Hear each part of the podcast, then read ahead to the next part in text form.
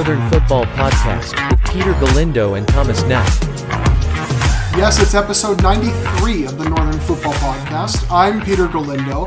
He is Alexander Gangué-Ruzic. No Thomas Neff this week and perhaps for the next couple of weeks. I'll explain why in a bit, but we are joined by a temporary replacement, a, an impact substitute, as it were, in uh, Ben Steiner, who also just so happens to live in the very apartment I'm recording in. I don't think that's a coincidence. Uh, ben, welcome, first of all. Very happy to be here. Uh, I know that uh, Alex has another podcast with Sam Rowan, so in some ways you can call me the, the third sub in this case. Uh, Oh. So I mean, Free I- I'm- promotion. I'm, always one for a pun, so we'll, we'll go we'll go with that. I'll be the third sub on the Northern Football Podcast. Excellent. Alex, we are cooking some birria as part of our NFP cooking show and soccer show collaboration. Yes, every week it's a new recipe, and just today I just felt like doing the pride of Puerto Vallarta, Mexico, a good birria taco inspired by Tio Tony. If you know Tio Tony out in Puerto Vallarta, that is you you have an elite palate. So shout out to Uncle Tony, and shout out to the birria that will hopefully uh, taste great. Yes, we are waiting anxiously for that.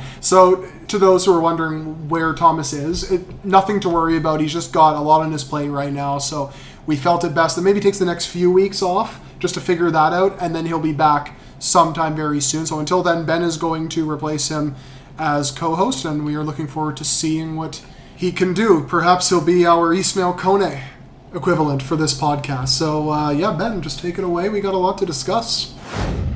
just a couple hours after the release of the Canadian men's national team roster for the match coming up against Bahrain.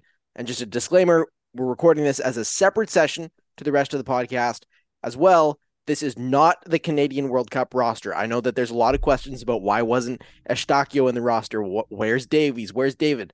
The only non MLS based player in this is Liam Fraser from the Belgian second division. And we'll start there. Welcome back into the podcast, guys. Liam Fraser, Belgian second division, only non MLS player. It's a very MLS heavy roster. Initial reactions to the Canadian men's national team roster for this match against Bahrain. There were a lot, and I'm sure we're going to get into all of it. But, you know, for me, being now a midfield convert, thanks to one Alexander Gangué-Ruzic, the first thing that stood out to me was that there were six midfielders in the squad and very few primary wingers, if you want to count Raheem Edwards in that category and what have you. So when I saw the squad, I thought, okay, I need to ask John Herdman about midfield trios because very clearly this indicates that he's probably going to shift to that for two reasons. One, preparation ahead of the World Cup, and two, to help the players build fitness who need it, like Jonathan Osorio, Mark Anthony Kaye. So he did end up confirming to me that this is going to be the case. I think when we've we've we've operated, Peter, we've we've operated at times in a sort of uh, five three two. We we've operated with a a three box three, or we've operated in a four four two that sort of morphs into a a three box three or three diamond. You know, we, we've we've definitely modified where times we've had three midfielders in there operating around um, our structure. Uh, so I think I think we've you know that tactical flexibility and fluidity gives us the opportunities to do that. For the Bahrain game, uh, there may be opportunity to to play with more of a, a midfield presence because as you can see, there's a lot of midfielders in that in that team. So I think the, the the short answer is yes. That there's probably going to be more midfielders playing in this team, but if you look at the the sort of longer term, it's about putting the best players on the field. Elsewhere, it was also curious to see the center back call ups here because it, it's great to see the likes of Lucas McNaughton getting rewarded for what was a pretty decent first season in MLS and stepping up to that level. The fact Joel Waterman's back, not a surprise. Doneil Henry getting in, also not a surprise. He was hurt for the last window, which is why he wasn't included in September. But I think it's pretty clear that he is going to end up starting here. He's been the direct Steven Vitória replacement, and it was also great to see John Herdman's answer on that. We'll get into that later, I'm sure. Um, and the fact that Lucas Cavallini is probably going to be earmarked here for some pretty significant minutes is also a positive because people forget he did have a pretty good season in Vancouver, one of his best of his career. So it'll be intriguing to see how he does there. I think this was a pretty no-brainer squad, to be honest. Like there weren't many surprises, and I think that's good. I think this is a good crop of MLS guys that deserve a look. Eight Montreal guys in particular is the headline, which is deserved given how good they were uh, this season. You know, you look at most of these names; it's as expected. It's great to see Lucas McNaughton get a shout after a great season, even if he his chances of making the World Cup uh, you know, are, are slim at this rate unless an injury happens. It's good to just get a look at him because I think someone long term to look at. And you look at a few other names, you know, Raheem Edwards after great end of the season. It's good to see him slot in Mathieu year. I think it's someone who's long overdue, and it's just maybe depth in front of him. I think he's someone based on his vers- versatility and how he sees the game could be someone that's very slept on long term for for where he fits in. Uh, you know, Jacob Shaffelburg as well after a great season. Jayden Nelson, uh, you know, pro- a lot of promise, a lot of potential between those names. You, you do like that mix of. There's about 10 guys, I think, in this squad who are going to be in Qatar. Uh, and I think that's fair. That's expected. This camp was for them, but it was always going to be interesting to see how they rounded it off off. And I think they did pick a good mix. I mean, as we'll touch on, I'm surprised there's not maybe one or two CPLers just because some of them are were in good form. You do wonder if it would be worth it just to round off the squad, maybe throw a bone. You know, I think of two guys just off the top of my head. I mean, we're going to talk about it, but say like a Sean Rea or a Karifa Yao, guys who are young who are going to have you know, long term future. I'm surprised I don't maybe see one of them in the squad. Although, you know, especially you see the likes of Nelson and Shaffelburg. And the last thing I've no, you know, I noted Peter touched on the midfield. It'd be Great to see my my fellow midfield enthusiast, uh, you know, stepping up to the plate there. You I mean, I'll, I'll also couple center backs, wing backs. One area of the roster I'm surprised is striker because uh, I mean, obviously, I didn't get a chance to ask John Herdman anything, but one of my alternate questions I was going to ask about midfield transitions, should I have gotten the chance? But as a backup, I was due the forward situation is interesting for Canada. Jonathan David playing like a top five striker in the world right now, not an issue. But after that, Ike Ugbo fighting for his life right now with Troyes in terms of minutes. Cyle Larin finally back after, you know, a hi- hiatus, but even then he's short on minutes. Lucas Cavallini short on minutes. I am just surprised that the next name called up was Akinola. I do wonder, like Tesho Akindele was in decent form. I wonder how conversations were there. Tosaint Ricketts. I mean, maybe I, on his end he just didn't want to, but I do wonder if you genuinely could have made a call to a guy like that who is in form, who's a veteran, you could add, or even maybe this is where you go CPL route because there's a bunch of intriguing strikers like Woobens Pacius just played a CPL final, looked great you do wonder if a guy like Woobens could have gotten the the call. So maybe that's the last point I do wonder is they're yeah. a bit thin up front in terms of number nines in the overall squad and especially in this squad. Yeah. Even Osaze de Rosario could have gotten a call up too. Like, I mean, he wouldn't have had to have been capped. That's the beauty of it. So, because I know he has the, both passports, American and Canadian, but he could have come in for a training stand, reward him for what would have been a strong season. He could have been another option too, just given the dearth of options up there and that's where where we'll start. We'll we'll look at some of the CPL players who who didn't necessarily crack this roster. No CPL players cracking this roster. And our first question from Mark Carvalho at Iggy 2001: Are you surprised to see no CPL players make this list? I think a little bit, even just one or two, because we even saw for the under 23 qualifiers, what would that have been a couple years ago now? Like, God, time really does fly. Um, we, we saw Mo Farsi and Diyaeddine Abzi get into the squad. Now, I think injuries had to happen before they both got included.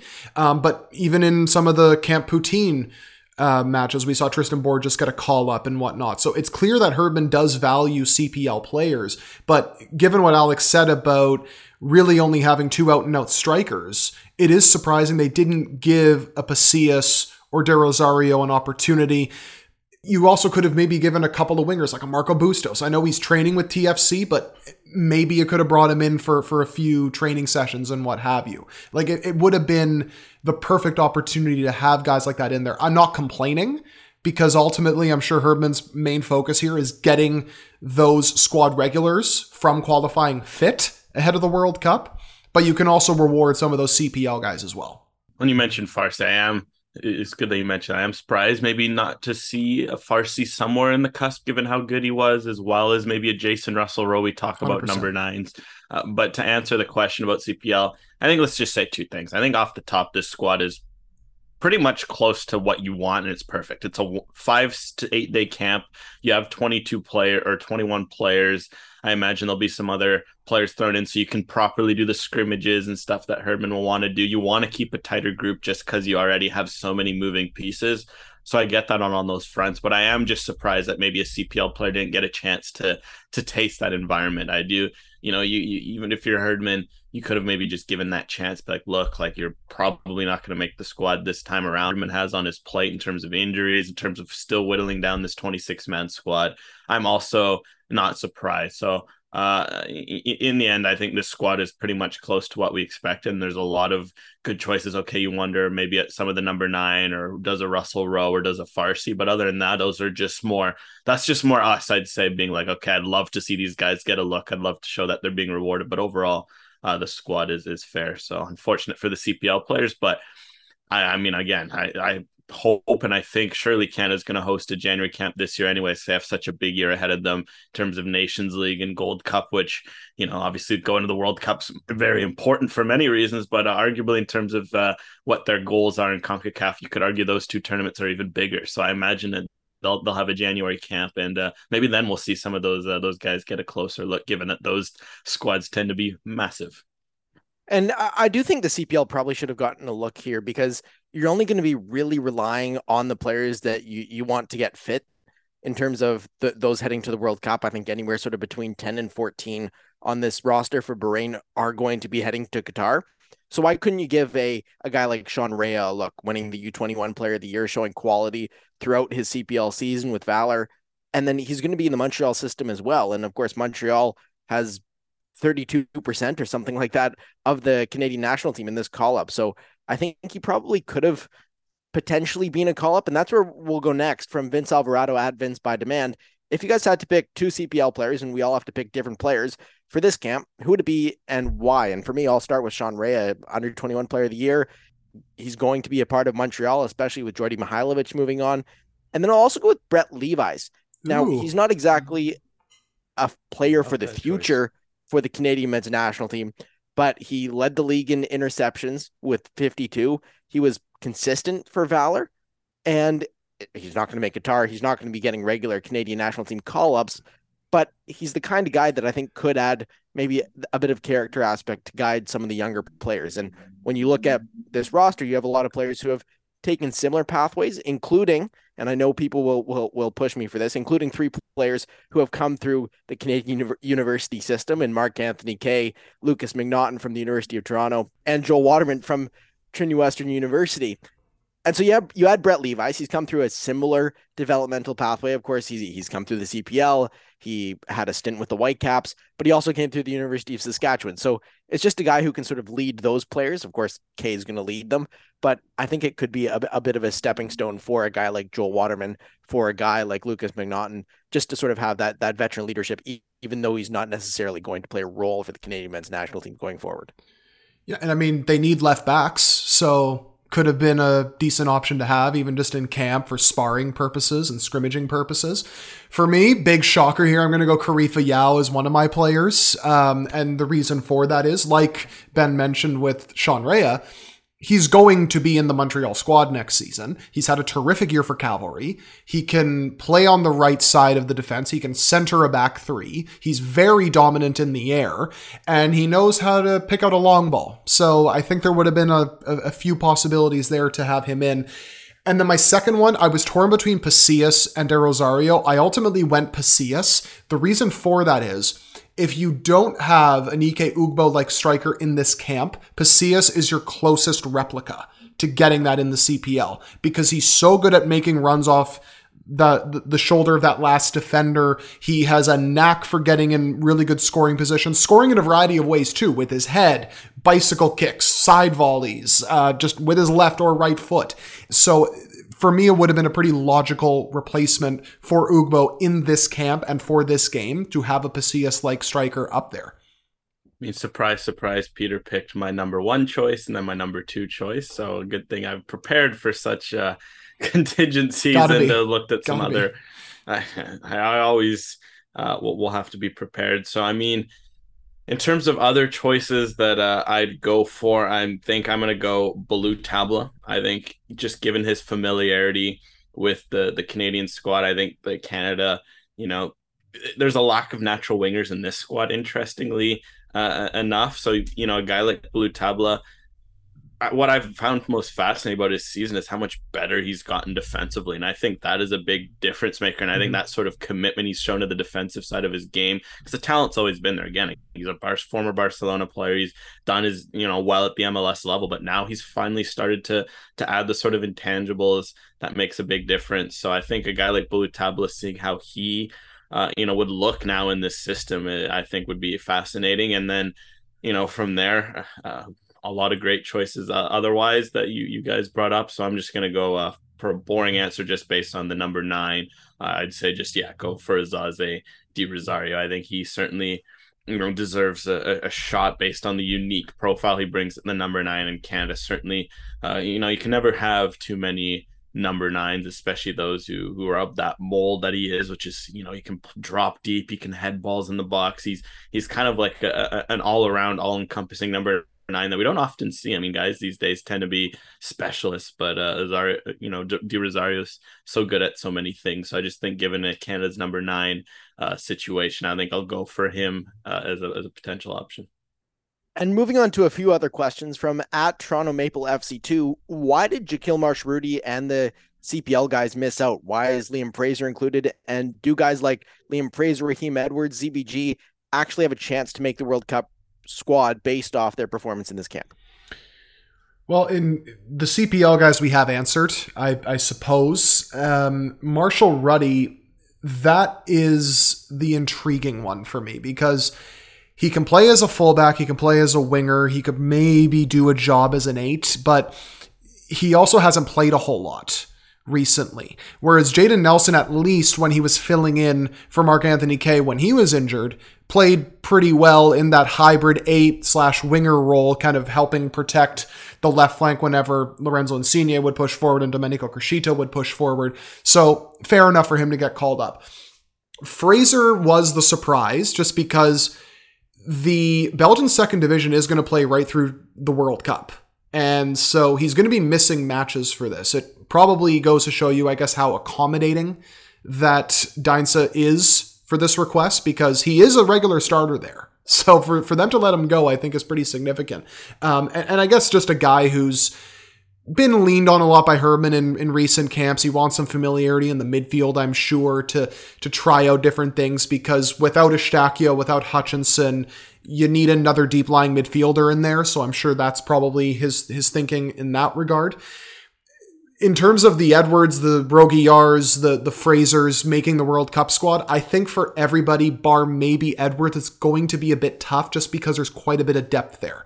So t- to me, I think most of those MLS guys in there, you you're pretty much going to know who's going to get in and, and, and who isn't. And I think Brault-Guillard, just because there's so much depth on the right side, for Fraser, because there's so much depth in the midfield, are probably going to end up being the odd ones out here. But Edwards has a shot just because he could be a pretty decent replacement for an Adekugbe type player.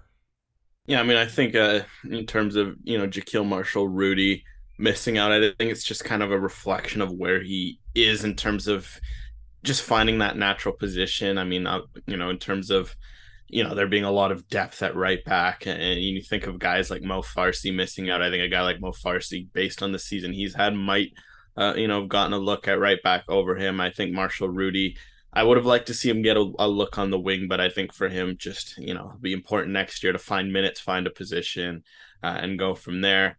Um, you know, in terms of guys on the cusp, I think for most of these guys to be realistic beyond the guys who I think we know are going to be in the roster, it's going to come down to injuries. If you're going to be, you know, perfectly honest, it's a guy like a James Pantemis, great end of the season. It's not going to happen unless there's an injury. Look at Lucas McNaughton, Zachary Brault-Guillard, especially at that right back position.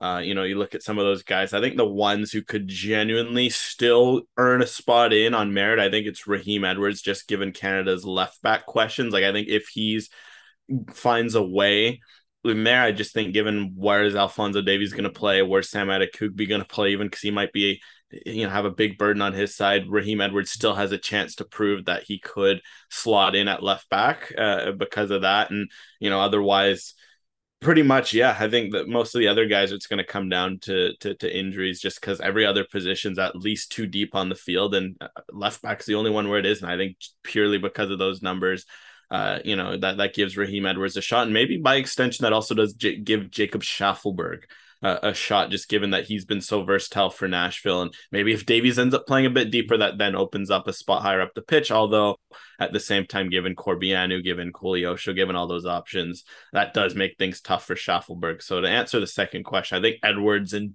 borderline Shaffelburg are the ones who can really still win a spot based off of you know an excellent camp, whereas the other guys, no matter how good they are, might unfortunately come down to factors outside of their control.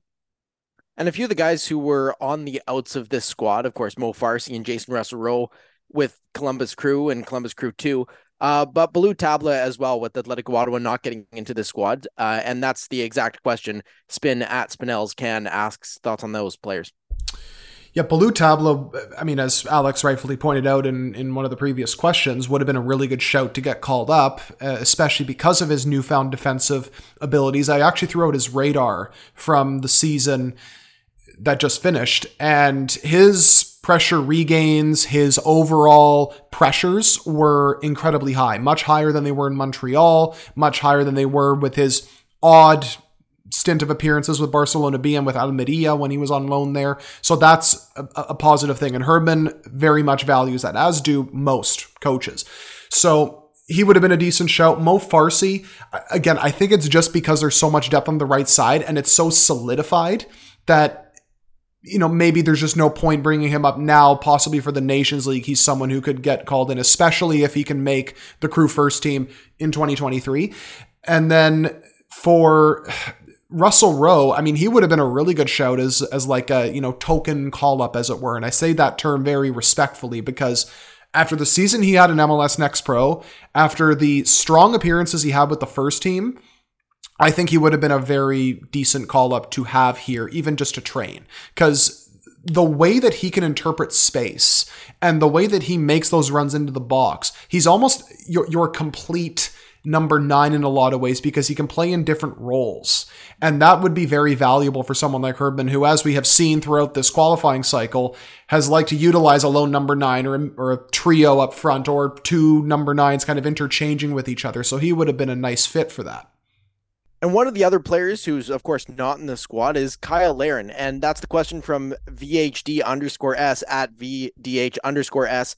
Did John Herdman request for Cyle Larin to be released from Club Bruges for this game. He's picked up more minutes recently, but not enough in in VHDS's opinion. I'm sure he would have been interested, but Larin is getting more minutes these days because a couple of players at Bruges have been suspended and or picked up knocks. So that's opened up more opportunities for him. Hence his substitution appearance in the Champions League this week. Hence the appearance off the bench in the league match over the weekend. So at least he's starting to get a few more minutes here, which is going to be valuable. And I'm sure he's going to continue to get, even if it's just 15, 20 minutes here and there, some appearances before that Japan friendly happens. So uh, I'm sure in a perfect world, if say he wasn't playing for Bruges and he was still not making matchday squads, he could have been called up, but I think it would have been pretty difficult to get a player of his caliber, even if he wasn't in the picture, to be released for a camp outside of a FIFA window. Also, does sound like there was potentially a bit of a knock with Cyle Larin. Like, obviously, nothing major, but that it does sound like potentially could have led to his exclusion recently. And I think the fact that he's come back the last two games and has been thrust in back on the bench and thrown into the Champions League does th- seem to bode well for the last few games before the international break. So maybe there's just the reality that maybe a couple weeks ago that definitely would have been a possibility, but given that he's come back and has been thrust in, uh, yeah, that probably wasn't going to happen this camp. And one of the other players on the on the outs as well, asked by at Justin underscore L underscore ninety nine. How about Christian Gutierrez, kind of on the outs with the Vancouver Whitecaps? I mean, I think uh, he'd always obviously be a good shout. It's just uh, given that the lack of minutes at that left back position, he got you know thrown down to MLS Next Pro. I just think you know, given that uh, Raheem Edwards is already pushing hard for for that battle. It just probably came down to a, a matter of numbers and, and, and left backs in the roster. Ditto to maybe like a Mo Farsi type situation. Obviously, difference is Gutierrez is it's less more.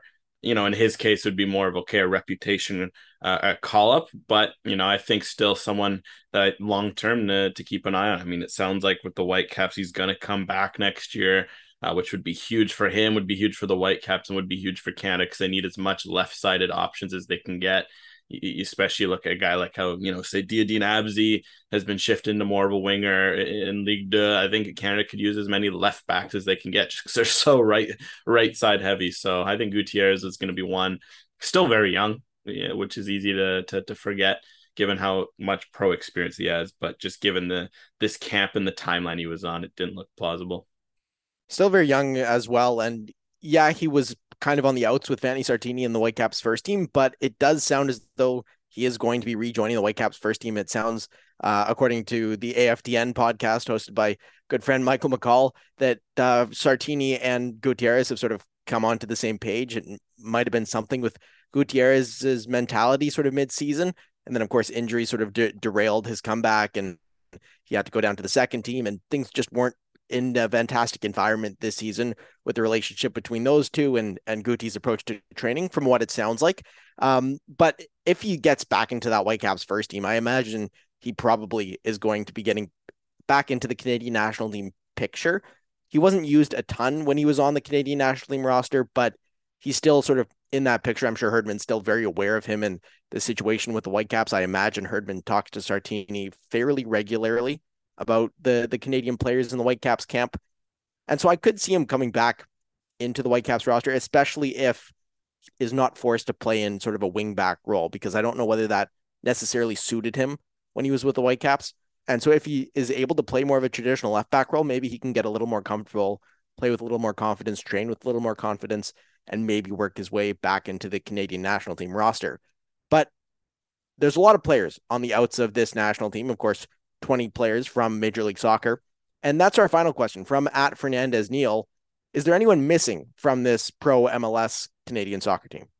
I think we rattled through most of the names that we maybe would have liked to have seen, but in terms of erroneous errors, I can't really think of many others that I would have included. Maybe one, if you want to throw a bit of a surprise in the goalkeeping position. Marco Carducci as a third goalkeeper could have been one show, but otherwise, I can't really have many other gripes with the selection of the roster. And a few questions from On the Rise at On the Rise FC, dedicated listener. Thanks for always tuning in. If Doneil Henry has a quality showing in the friendly against Bahrain, do you see him on the final squad? Personally, I, I would see him on the final squad anyways. 100%. And before we dive into everything, let's just hear this amazing answer from John Herdman when he was asked about Doneil Henry by the Athletics Joshua Kloke. Yeah, I think firstly, he's, he's a good footballer. You know, I think that's the first thing I want to talk about here. I mean, you know, when we asked him to to step up in the US game against Nash, Nashville and and go up against Pefok, you know, who's uh, at the time a prolific, prolific centre forward, you know, d- doing well in his club setting. You know, Doneil Henry answered that call when we asked him to go up against Jamaica away. Um, Doneil Henry answers that call. I mean, he's in the in the right position, in the right climate with this team, and you know, guys he trusts. And you know, I think Doneil is a player that can really contribute to to the identity of this team. Um, he's got you know 50, 50 caps internationally. He understands the the build in to an international game. He understands the feel of games. And what I see is he contributes to the players off the field in ways that I think people don't understand. You know, ways that he has those quiet conversations with you know players that may be going into a match nervous, uh, Uh, he's able to assess centre forwards and you know give those golden nuggets to you know centre backs that haven't experienced that type of player. So I think there's a there's a starting point on a profile that he brings, and and no one's got that profile in in you know the group that that we operate with. And then he has a, an experience that over time, as he's matured as a as a person, he's definitely been able to transmit an element of leadership to to the group. I am very glad, first of all, that Joshua asked the question, and also with Herdman's answer, because it's essentially a carbon copy of what certainly what Alex and I have been saying throughout the history of this show, or at least since Alex has been on the show. I've, you know, obviously carried it on since the inception of it. And it, it goes to show you that there is more than meets the eye for Doneil Henry. But as Herdman said off the top of his answer, he is still a very good defender. He has been thrown in some very tough situations and has done very well in those situations. Jamaica away the US in Nashville played very well in that game. People seem to forget about that because that was a marquee game. They were able to, sure, there was maybe like a 10, 15 minute spell. You could maybe even argue throughout the entirety of the first half, the team was a bit shaky, but they did eventually figure it out and got themselves back into the game and picked up a pretty vital result. Henry was at the heart of that. He ends up going to Central America and starting with different center back partners as well, by the way, and does incredibly well in that environment.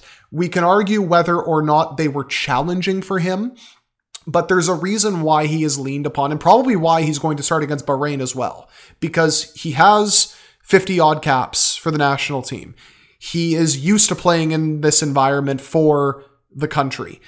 And which is also chiefly among them, you can see he puts in the work off the pitch, as Herdman touched on there. So, all those things put together, the fact that he is a veteran leader in that room means that he is going to Qatar. Not that any of us were surprised by that, but I think that leaves absolutely no doubt that Doneil Henry is going to Qatar and is going to be in that World Cup squad.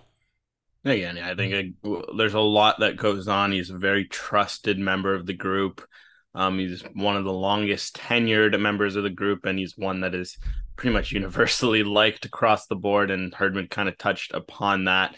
Um, obviously, it's tough in terms of his club situation, especially just given how unlucky he's been this year. You start with the the RSL getting fitness, and then you sign with LAFC, and you're excited, and they end up being a deep Shield winning team where you can't get minutes, you get waived. You go back to TFC, and you think you're going to play. Just given their situation, but for whatever reason, it doesn't end up happening uh, you know, it's it's obviously tough, and that's something that Herdman touched upon a lot in this in this availability, noting that you know it's a tough battle to, for some of these guys because you know you especially with this World Cup in particular, like some of these guys went through a lot, and you have to factor like, yes, you want as many informed players as you go, but this is a team, right? This is a guy, this is a group of, of guys who've been through a lot, etc. And I think with Doneil Henry, he's, uh, you know, he's kind of like a, a, a key you know glue that kind of holds a lot of pieces to together and I think on the pitch as well, there's eh, you know he's very misunderstood. I think we've we've had that that conclusion for for a while. No doubt he's misunderstood in terms of the discipline, in terms of what he brings to the table. He's he's done well when when asked upon, and I think this in this Bahrain game, I have no idea how much he can go. That's why I'm very curious to see. Like I seriously do wonder if maybe we see Joel Waterman get 45, Doneil get 45, just based on, you know, A, giving Waterman a trial. Because I think now with Kennedy's injury, uh, both Joel Waterman and Doneil Henry are going to be there. I think that's pretty much, you know, that Kennedy injury kind of almost not cements that, but makes that a very high possibility. So I think you you will want to see Waterman get that experience. But then also a guy like Doneil Henry will be good to just see him on the pitch because for him it'll be more just getting him fitness, getting him reps. Because I mean, let's be honest, at the World Cup, how much will he play? Not sure. I, he could play as little as 20 off the bench in a cleanup role, or he could play one game. But I think uh, with Doneil Henry, you know that he's going to go in and, and, and, play that one game very well as he's done uh, throughout qualifiers. Because again, I think you look at the overall body work, Central America, playing in Nashville, playing even the Suriname game. You forget games like that that were so important for Canada uh, in their overall quest. He always put in a shift, and uh, you know that's all you can ask for. And also from on the rise, who's the most exciting player to get a call up and to hopefully prove themselves on this stage? And do you see guys like Shaffelburg, Akinola, Choinière, McNaughton, and even ZBG getting some minutes to prove themselves?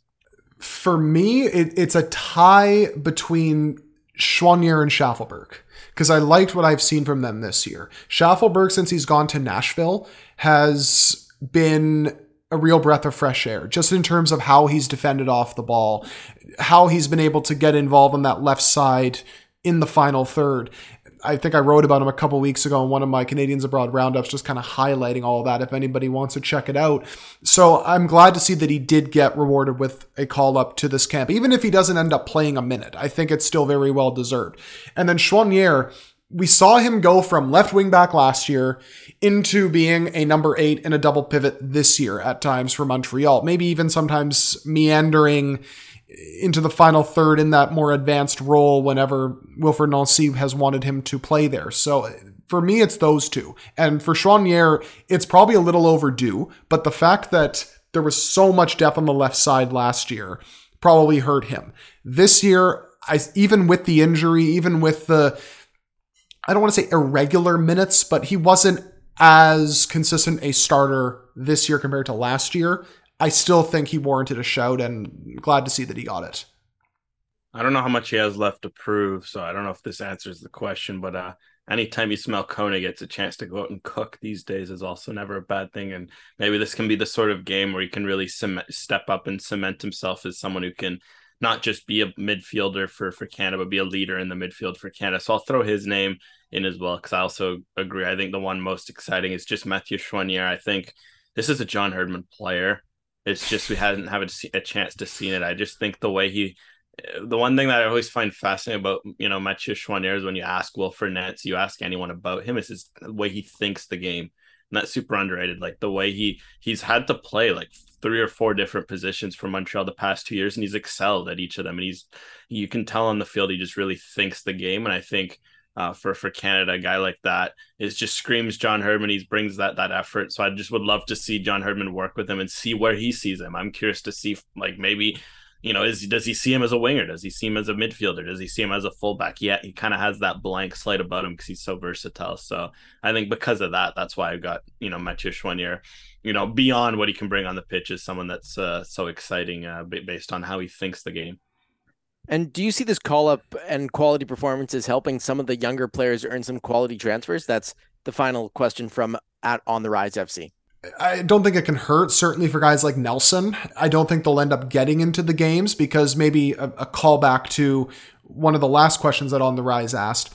I don't think many of those players will get a lot of minutes because, as we heard from Herdman in September when he was talking about Joel Waterman's call up and whatnot, he was mentioning the fact that, yeah, he's done well in MLS, but how will he perform against the Alfonso Davies, the Jonathan Davids in those training environments? And John Herdman does value that. If you can do well in training, if you perform well in those environments, you're going to be rewarded with minutes. So as long as that happens, those players will get minutes, but certainly those national team experiences will help their value, especially for someone like Nelson who might be trying to get some trials in Europe this offseason because he might see that the opportunities at TFC could be more limited than they were this year. And, and he did play a surprising amount. Bob Bradley seems to rate him. He did make decent progress as a number eight slash winger tweener, but whether he gets those same opportunities next year is still a question mark. Yeah, I mean, I don't know how much a one friendly against Bahrain is going to help players get you know noticed. But I think anytime you can get into a good national team, especially one that people are uh, keeping an eye on ahead of a, a marquee tournament, it, it, can help. And I do think maybe you know I think Jayden Nelson's certainly the shout. He's the the youngest player in this camp, if I'm not mistaken, even beyond Ismail Kone. So given his how young he is and you know the season he's had with with the TFC, I think if he can get on the field, because I you know you got to remember that he was all the way back in uh, March of 2021. He was the first call up when there were some injuries, and he actually was in the squad when uh, Canada beat. Uh, the likes of Bermuda and whatnot. So if he can uh, go get out in the field, Herdman already knows him. That gives him an edge. Uh, I'm certain he could he could do some damage.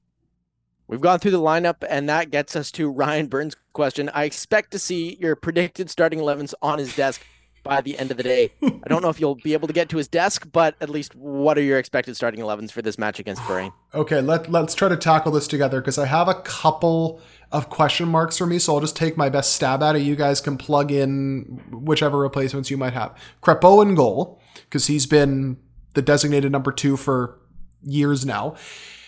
I imagine they're going he's going to go Johnston, Henry, Miller, and then probably Laryea. But I'm in between Laryea at left back and Edwards at left back. I feel though he's going to want to prioritize regular, so that's why I went with that back four. Um, which can then form into a three, however you see fit, of course. We know he's going to go with a trio, so I would imagine it's going to be let's just throw out uh, Osorio's probably going to start. I imagine Piette's going to start. And just for kicks and just for fun, I'm going to go Ismail Kone, but I would not be shocked if Mark Anthony Kaye got in there as well. The wide left player, I'll, I'll go Shaffelburg. I think he can be it. And then up front, Lucas Cavallini, and then this is where I think you guys could probably take your pick. Well, I think I've sorted my roster out. I think it's I'm going to go three, four, two, one. So kind of similar to what they rocked against Qatar. Um, so I think I go Crépeau in goal. I go back three. I think in that that back three, I think Johnston's in there. I think just based on Herdman just, slipping in that he still sees him as a center back today. Uh, I see so I see Johnston there at right center back. I see Kamal Miller at left center back. I'm really split on the Joel Waterman versus Doneil Henry in the sense that I think Doneil Henry will probably start, but also I think given his fitness, I do wonder if they're going to split 45 45. And because of that, I do wonder if it would make sense to give Joel Waterman the start, given his his fitness, given the familiarity with that he has with the uh, Montreal squad. So I'll say Henry in terms of what I'd actually put money on happening, but I, you know, my projected eleven, I'd put Waterman. Uh, that leaves that wing back. You got, I think, Raheem Edwards on the left. Just he, he needs to audition given the situation. Uh, you go on the right, Richie Laryea. He needs fitness, so that that balances out well. Midfield double pivot. I think we see Piette and Kaye. And then that two up, uh, the two up front, interestingly enough, I'm going to have Kone and Osorio underneath, uh, you know, Lucas Cavallini. So a bit of a different look. So that's a lot of midfielders on the pitch from my end. I got four midfielders, but I think given that Kone played that Mihailovic role for Montreal and Osorio is always comfortable playing in that 10, they could, I think they could, Osorio and Kone could replicate what, uh, what Davies and Larin were to David or what David, uh, Davies and Larin or David were to Larin in that Qatar game, hence the, the 3 4 2 1. And also worth noting, and I think Herdman likes to do this from, from time to time, he did drop another reference to three box three to, to a box four and whatnot. Maybe there's there's something to read into there. And from Dan Clark at Dan Clark 999, who has the most to gain or lose from the list of players called up?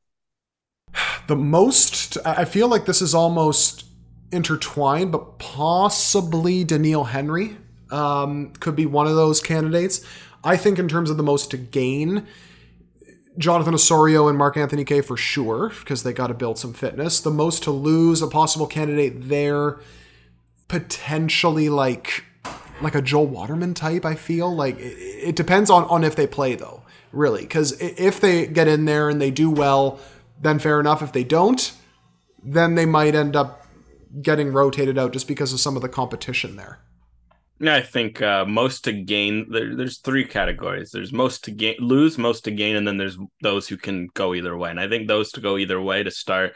I think that's Raheem Edwards. We, you know, at least I stated before why I think that's the case. Joel Waterman, I'll add as well. Not that I'd say he has much to lose, but hey, say he comes in and looks shaky. That's obviously not going to help his case given you know the center back and you look at some of the other guys they want to fill in so i'll say waterman and edwards is most to, to swing either way I'd say maybe most to lose, if anything. Yeah, would be Doneil Henry. Not again, he's going to be in the squad, and there's v- very good reasons for it. I just think, say he goes out and looks very rusty, that just won't maybe quell some of those concerns or you know worries that that that some people have. So I think you know for for Doneil Henry, it's like a even if he goes out and has a 10 out of 10 game, that's not going to quell those concerns. And again, that doesn't matter to John Herdman, but of course you want uh, you know you're going to look at what's going on outside and, and uh, the more noise is never great on that front then most. Again i think anyone who needs fitness is going to gain a lot from this. So you know it's going to be good for guys. I think especially like a mark anthony Kaye. he needs those fit that's fitness. And what's nice about this game where he might have a little more time on the ball this could maybe get him that those those that passing the rhythm that he's you know that he needs back in his game. Uh, so for someone like him say who's you know, obviously fitness is a concern, but with him, it was almost not form, but it just felt like he looked off. So maybe this is the sort of game he just needs to to get back to to what makes Mark Anthony Kaye so great and what was what made him such a key part of Canada qualifiers. So I'd look at him as someone who maybe has a lot to gain in terms of if he goes out and has a, a dominant performance that can uh, have a big impact. Well, you got to remember the point of this this game. This game is a World Cup preparation game. There's two matches to go for this Canadian team against uh, until they take on Belgium to open the World Cup. So you're going to be relying on a fairly small group of players who are bound for Qatar, and then an even smaller group who are bound to be starting in Qatar. So the guys that we're we're looking at, whether they're younger, can they prove something, stuff like that. Sure, it's a valuable opportunity, but it is a lower ranked opponent. It's an opponent that Canada should beat, if not dominate. And the point of this match is to get in rhythms, to get the fitness. So it's not necessarily a proving ground. It, it, it is something to just get in rhythms before the games really start to start to matter in two games and you, you've got to start being ready to go against Japan.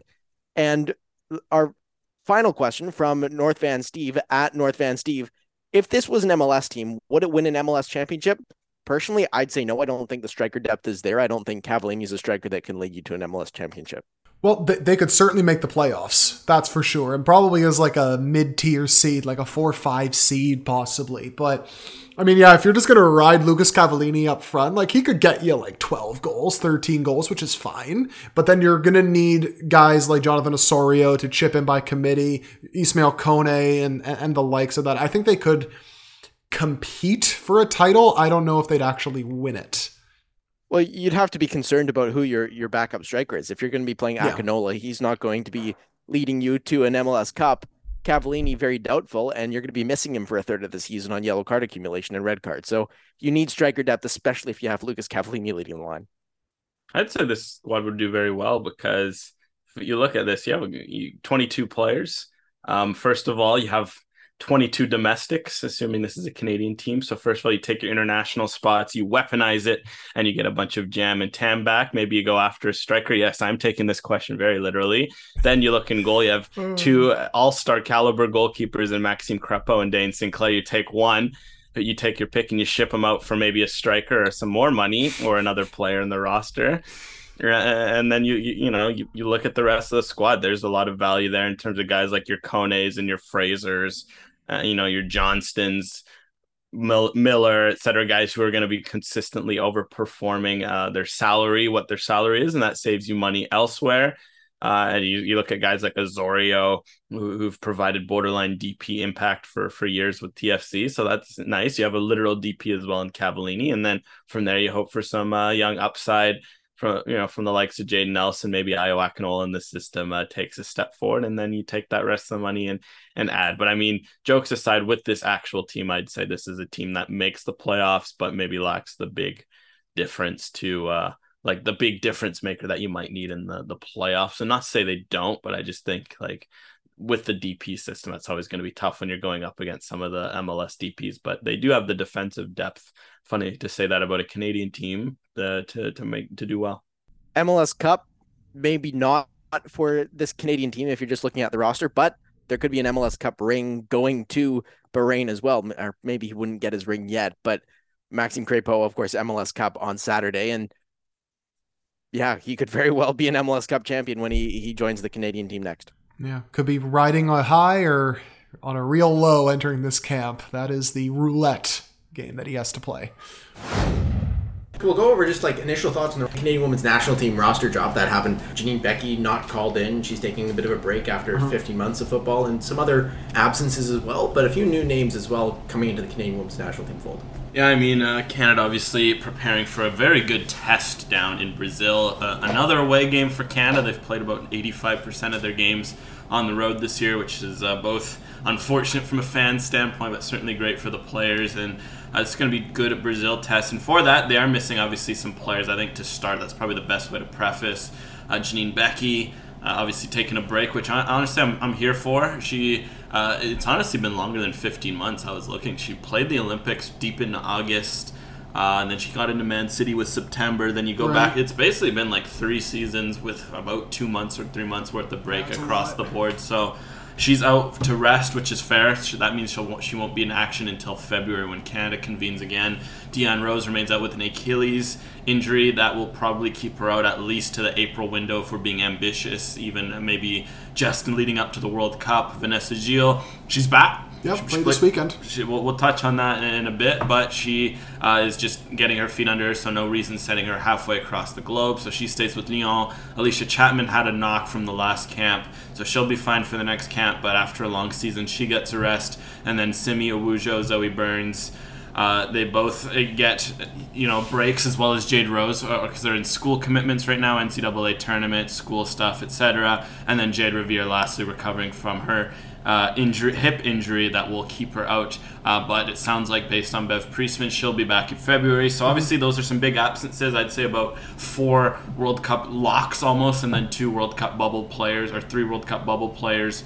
Uh, but obviously, some interesting faces. I think uh, you know the big one, Gabrielle Carle's back after an, an injury. We see Evelyn Viens again, more Claire Larisey and Chloe Cass after some big camps, and then obviously the youngsters Amanda Allen and Annabelle Chukwu up front. They had some promising U17 World mm-hmm. Cup, so they get a chance to to be around the the big team and see what that's like. And then at the back, Ella Ottey a defender, which is uh, with Vanessa Gillot, that's a chance for another defender to come in, which is uh, always a good show. And then plus you have Ashley Lawrence coming back in. Well. You have Carl there, of course, who's been to some recent camps. It's almost like the perfect blend of bringing in that fresh blood, but then also having depth and quality. And I think that's the one thing I take away from the roster is that even though you are missing some players in the short term, you've still got a lot of players who are ready to step up. And that's the one thing I, I like about some of these recent squads that Priestman's announced is that she's not afraid to throw in some players who, sure, they might be on the younger side, but they've impressed with the youth teams. They've maybe been doing well at school or you know in the regional development programs and she wants to give them a shot. And so this is another case of that and it's nice to see. And sure maybe the likes of riviere and, and rose might not be back until april at the earliest. Apparently they're trying to plan a, a home friendly for that window but at the very least, you got capable replacements across the pitch, and you got a lot of players entering this camp, provided they continue down this path in some pretty good form. And I, I mean, you you look at what these friendlies are for. They're for developing players, bringing the, in that that new stage as well. So you're not going to be calling up your A team all the time because you, you know players like Jade Rose and Jayde Riviere. You know the, the quality that you're getting, and then you know the players that you're missing as well. Like is hmm. Janine Beckie going to be on the outs forever? No, she's taking a break. She will be in the Canadian Women's National Team when they need when they need her. But you want to give these players who've impressed at the youth level a chance because you want to see what they can they can do at the the higher levels because there's not that opportunity when they're playing in Canada to test against senior level women. And so, I mean, that just goes back to the fact that Canada needs a league and those opportunities to to allow girls and women to strive in the game domestically. But there's you give these opportunities in these senior camps, you can see how players do. You're not necessarily giving them minutes in games, uh, especially against a team like Brazil.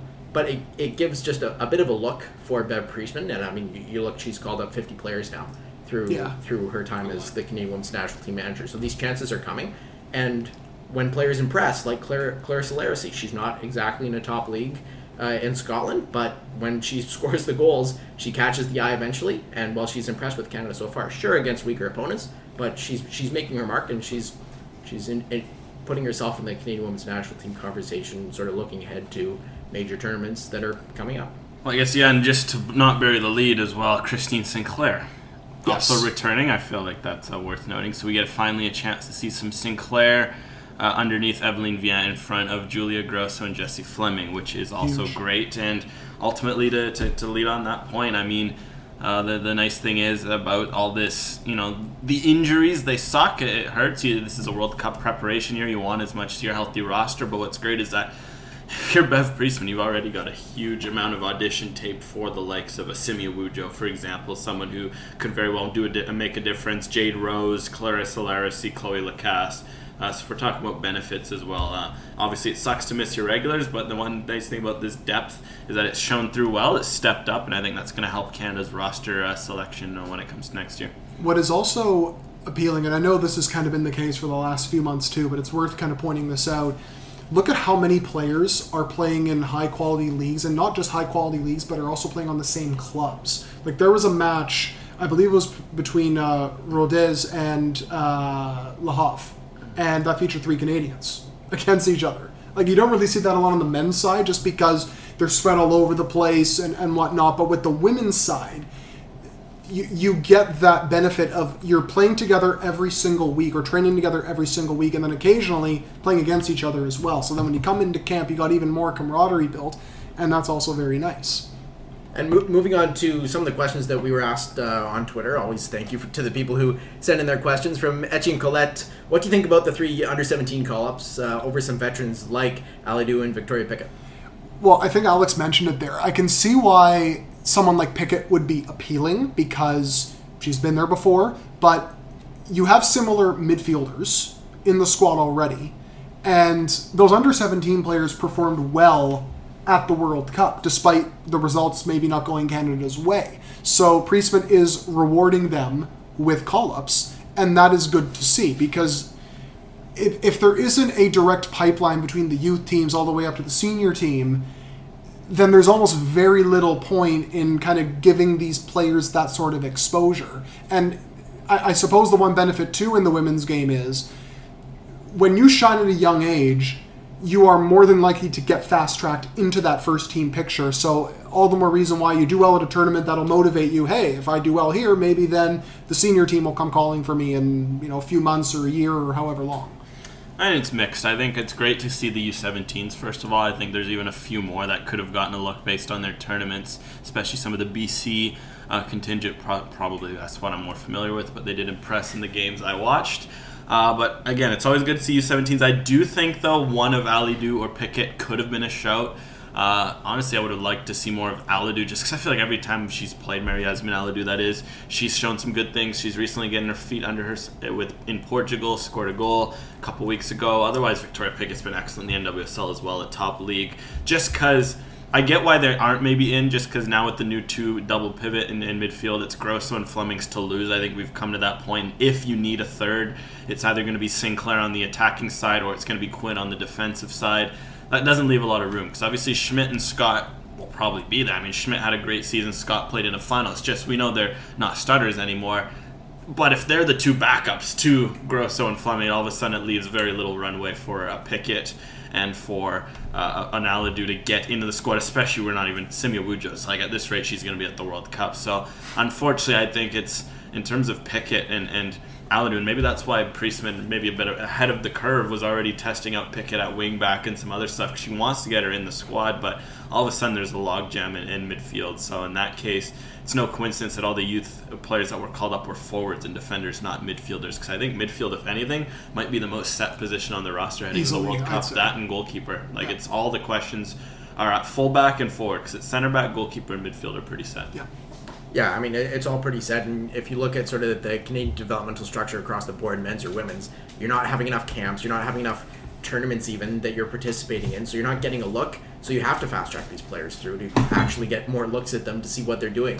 And we all remember Jessie Fleming at the 2015 World Cup coming on as a, a young teenager and I- impressing there, and she's never left the national team since then. So those fast tracked opportunities, they have more of a place, of course, in the women's national team. But they're they're on the men's national team too. The team's still young. They fast tracked a lot of players because they weren't having those developmental camps for guys like Jonathan David and Alfonso Davies, of course, coming in after getting his citizenship. But moving on to the domestic game and the Canadian Premier League final, of course, Forge, F- Forge FC. Uh, almost Forge FC if they win it next year, but three of four now uh, for the team from Hamilton as they beat Atlético Ottawa 2 0 in Sunday CPL final in front of a record crowd of just under an announced 15,000 at TD Place, and it looked like an exceptional atmosphere. I know you were there, Alex. It was fantastic, just weekend really of soccer in Ottawa. Shout out to all the Ottawa fans that are listening, because I know there are a fair few. Few people did come up and said uh, they're listening to NFP, so it's great to hear that. Uh, Thank you for that. NFP pe- people are tuning in from all across the country, but especially our beautiful nation's capital. It was sunny. It was it was great. The fans were well out. The CPL awards are great uh, presence of fans as well as the, the pub night the day before. And then last night at the game was just f- fantastic. Obviously, we're recording the day after the final.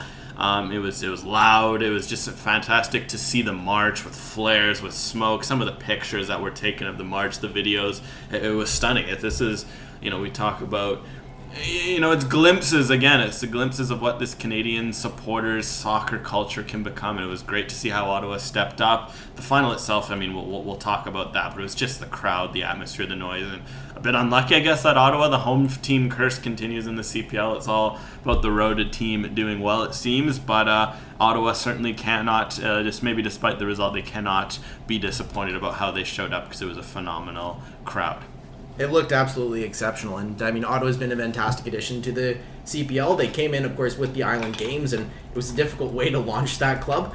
But the Fury paved the way and sort of set a bit of a standard for what soccer could be in Ottawa. And of course, when they played the Soccer Bowl, that was in New York. At NASL was a whole bunch of interesting ways that that league worked when when it was around in its newer iteration. Of course, 1979, the Whitecaps winning the Soccer Bowl and stuff. There was the much more successful version of the NASL before. But Atlético Ottawa, just a fantastic addition to the league. Some of their supporters, I've gotten to know quite a few on Twitter and on CPL discords and, and different spaces. And they, they support the domestic game, not just at the CPL level, but all the way down to the U Sports level and, and th- throughout the like P- PLSQ and, and League One Ontario. It's an exceptional dedication to the game that some of their hardcore supporters have. Uh, and Atletico Ottawa, a fantastic addition to the league. I think the partnership with Atletico Madrid has been outstanding. Unfortunate that they couldn't get it done, but I've got a feeling that they'll be a contender for years to come in the CPL. And from Chris Docks Footy, does Bobby Smirniotis get the credit or respect that he deserves? Of course, he hasn't won a Coach of the Year in CPL, Still. despite three titles to his name. Yeah, um, just to kind of run through everything that he has won.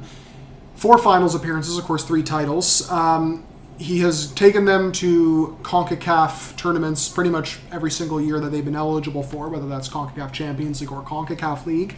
Canadian Championship performances, he's gotten them to what, a semi-final? They got to the final, quote unquote, in 2020, played in 2022, but regardless. And he still doesn't have a Coach of the Year award. Now, that's not to say that Carlos Gonzalez, who did end up winning the award, of course, did not deserve it. He absolutely deserves that award, just taking Atleti from worst to first, got them to a final, and completely changed the outlook of that of that club. But when you look at the work that Smirniotis has done over the last few years, he has successfully embedded new players into this team because this is probably the first major rebuild of the squad, I suppose, that he's kind of gone through, and he was able to do it with flying colors because. Yes, okay, he was there last year, but this year Woobens Pacius asserts himself as the number one go-to starter up front. He gets him into the team. Alessandro Hojabrpour gets settled into the midfield. Um, half the defense pretty much changed from last year to this year, and he was rotating guys in and out all season, from Malik Owolabi-Belewu to Daniel Krutzen to whoever you really want to name in there. And then he's rotated systems all season and sometimes in game. And he's one of the best tacticians in game that I have seen in quite some time, at least in the Canadian game. And we saw it again in this final. Um, the, the changes he made completely shut down Ottawa's momentum. They really did not look, maybe other than Jensen's chance sort of midway through the second half, I can't really think of another clear cut opportunity that Ottawa was able to generate. And it's a testament to the work that Smirniotis has done for the last four seasons now. I mean, I'd say don't get fooled by the narrative-based awards just because the coach of the year is always going to be the best story. It's not necessarily best coach. It's just going to be you look at the standings and you give it out every year, and that's not that's you know that's a boring award all of a sudden. So I'd say don't be fooled by that. I think like like Bobby Smirniotis said this weekend, he already sleeps comfortably because he had two North Star shields over his wall. Now he has three. I'm sure he sleeps comfortable, and he should. He is an excellent coach. I think what's most impressive about Forge is like you mentioned, Peter the rotation of the squad, how he's you know new players come in from across the league, they adapt to the style. You Alexander Achinioti-Jönsson, you get, shove him in at center back. He th- there's such a defined style that you can do that, and he'll become a defender of the year winner. Like you can put players in at different positions, they shine. That's the hallmark of a good system, and it's fun. How many teams around the world are going into an opponent territory where they have a fearsome defense, 15,000 loud fans screaming at them, and then they just dominate possession, play their way, and win 2 nothing. That's dominant. That's great football. And Bobby Smirniotis, uh, he certainly, I think he deserve, he gets the respect he deserves, uh, and, and regard, and especially so. This is such a tactical nerd thing to say. The way they were defending off the ball was a joy to watch, and that's like They a coach's. seven behind the ball every time. Th- that was, a coach's phenomenal. wet dream. Just watching them shut down. No, well, you guys are laughing, but I'm serious. Coaches love that shit. They do. They, they love seeing disciplined defenses because they train so hard to perfect that in training. So when you see it come to fruition, especially in a game of that magnitude, of course it's going to get you maybe just a little bit excited. Maybe not quite that excited, but certainly you're jubilant about what you're seeing. Well, it's funny that you mentioned that. There's a lot of tactical nuances. And one that we noticed up there in the, the press box is like the way in the first half that, you know, Bobby put pressure on that right side of Ottawa, which was always with the cost of having to fly forward with Carl Haworth. He was trying to capitalize on the confusion. So he had Ashton Morgan stay up. It was just Yep. like go, uh, and then Rezart Rama was playing as a center back, and it kind of threw Otto off because they had to defend the left side. Second half, Bobby pulled back Morgan, and then all of a sudden Otto was a bit confused, like, well, where did he go? And they kind of got thrown off shape. So again, Bobby Smirner is always the master of these little changes Yep. you'll notice in games. He'll So tweak the midfield, he'll tweak the front line. Like in the first half, Choinière was playing as a wingback. Second half, he was inverted, and he scored while he was inverted. Those, those are the little changes that Forges just uh, they, they, they, they do differently, and they do well.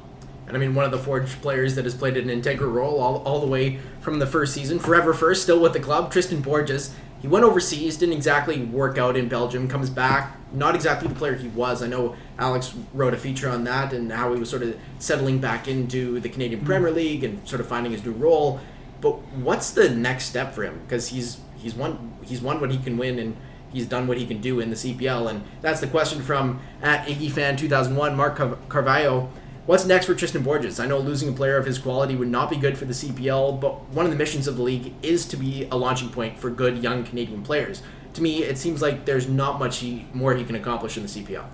That is true, but I honestly don't know what happens with Borges this offseason because he's such a hot and cold player when I watch him. And what I mean by that is he doesn't have the stamina really to get past the hour mark regularly, which I think is a really big deterrent for a lot of clubs.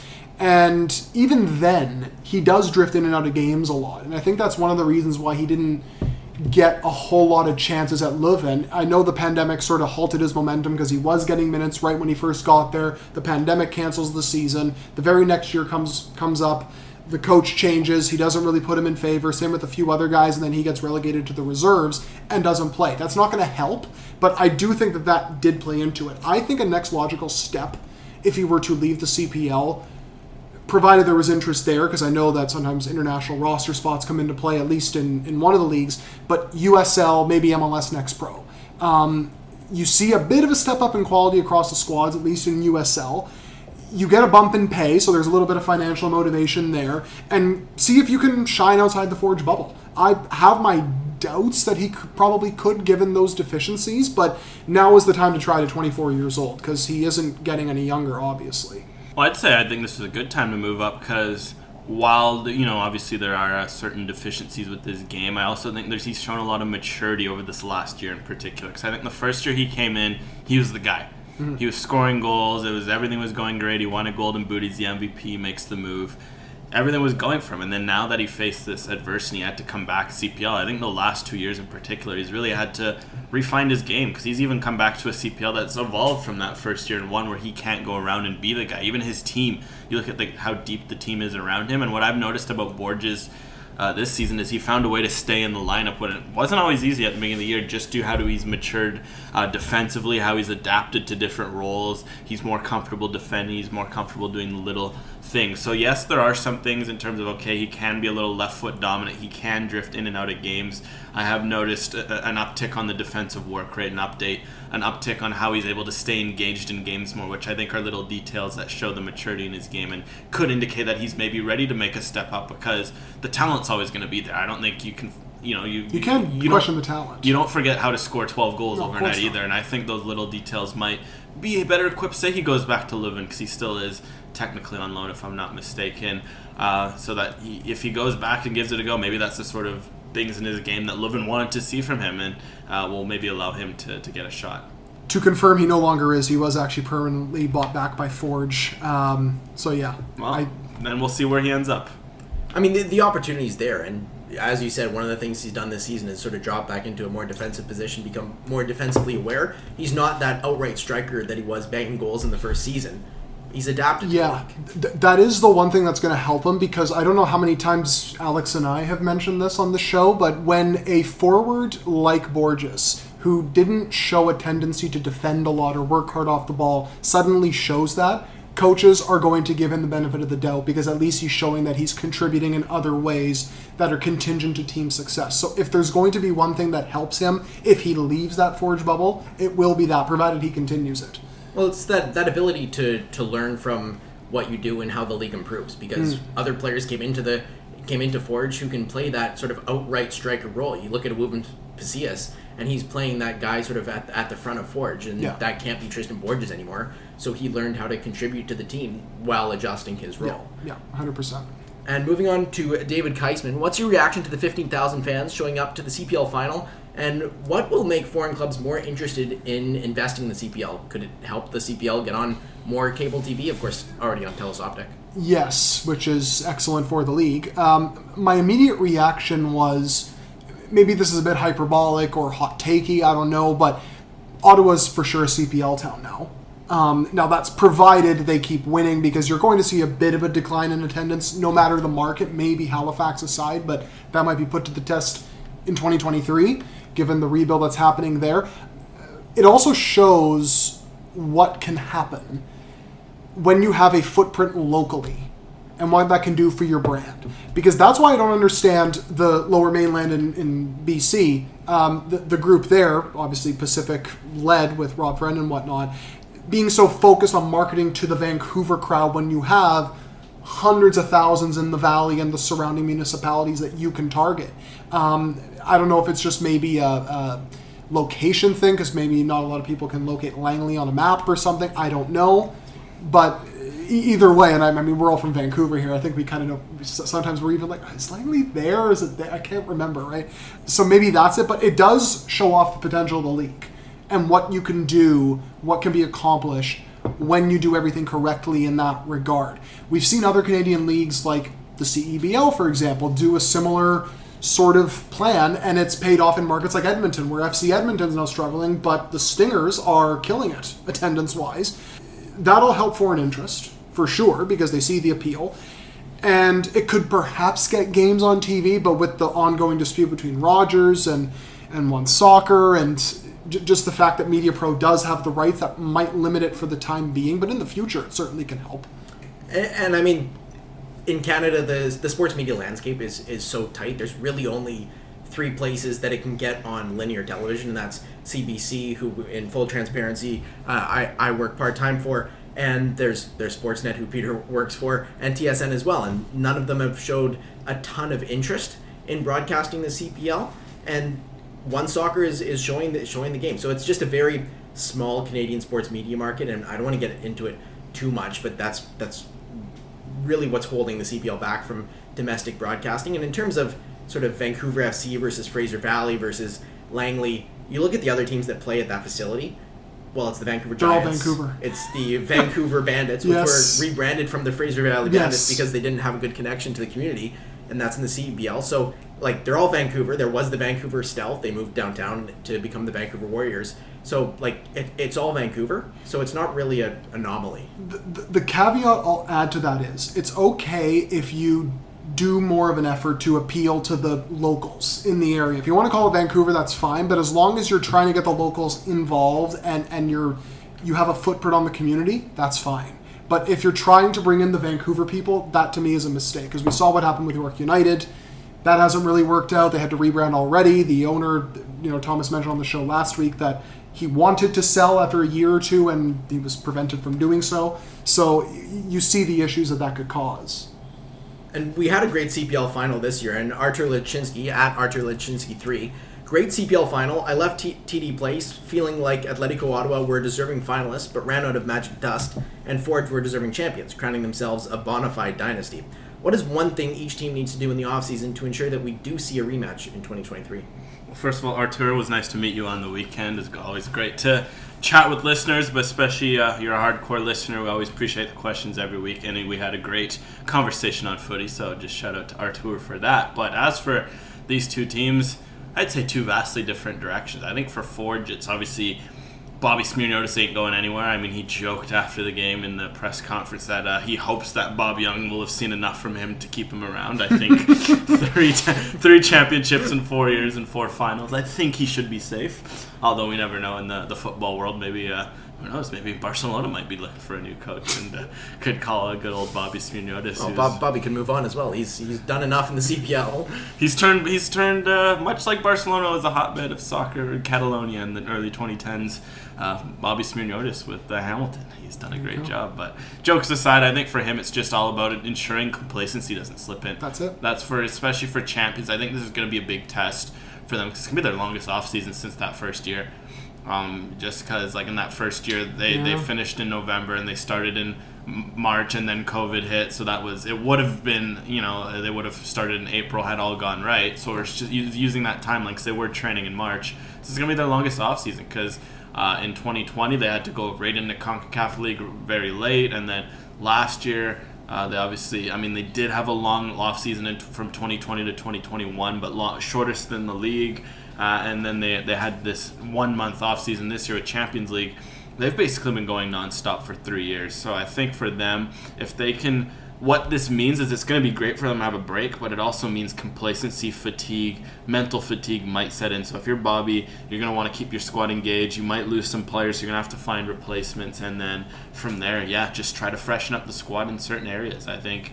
Uh, he did a great job of doing that in midfield. Aboubacar Sissoko and uh, Alessandro Hojabrpour were great signings. Maybe he's going to have to do that on the defensive side of things with all the injuries we saw this year. Maybe you look at some other positions on the field. As for Atletico Ottawa, I think for them it's just, I guess, first of all, see who sticks around because you're definitely going to always lose some players on loan after Yeah. such a strong season. And then from there, uh, I'd say if, let Carlos Gonzalez get a stamp on his team. He's given the benefit of the doubt. What's wild is that If he stays. well, assuming he stays, it just sounds like he's someone who want to stay. He didn't pick any of the 23 players, and this is what he got out of them.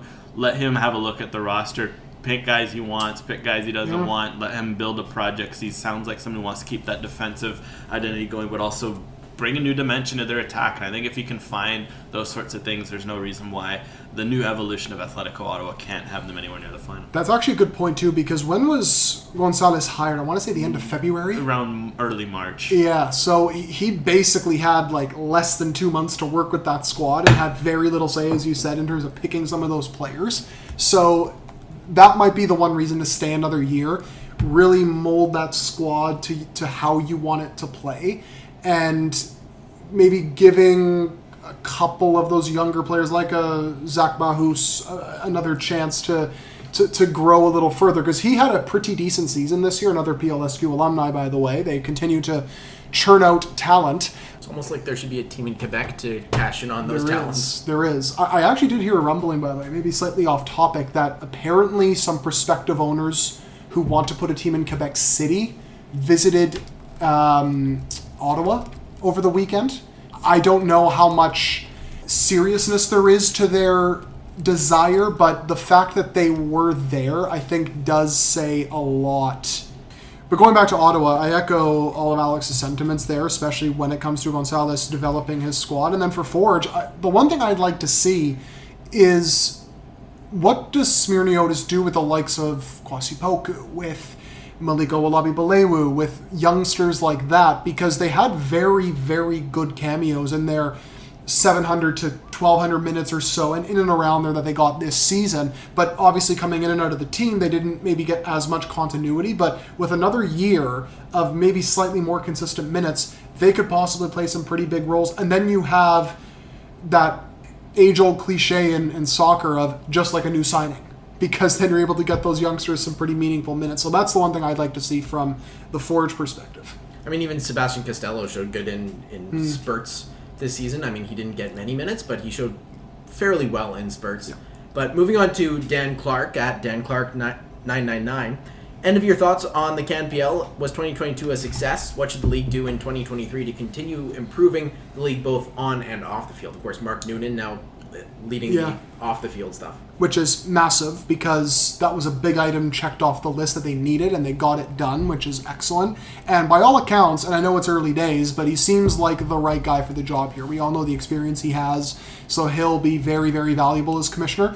On the field, we definitely saw a lot of quality and parity in the league, which is nice to see. I know Forge got to another final, I know they won it, but Pacific, I thought they were not going to make the playoffs this year after some of the absences in terms of Terran Campbell and Hojabrpour, but they got some pretty decent in-house replacements, signed very well in the offseason. Obviously, Kunle Luke is an established player in that team. Johnny Dos Santos does very well. They lose DS. I'm sure they're going to find a way to replace him long term, unless they already think that someone's in house and Jordan Brown or whoever else.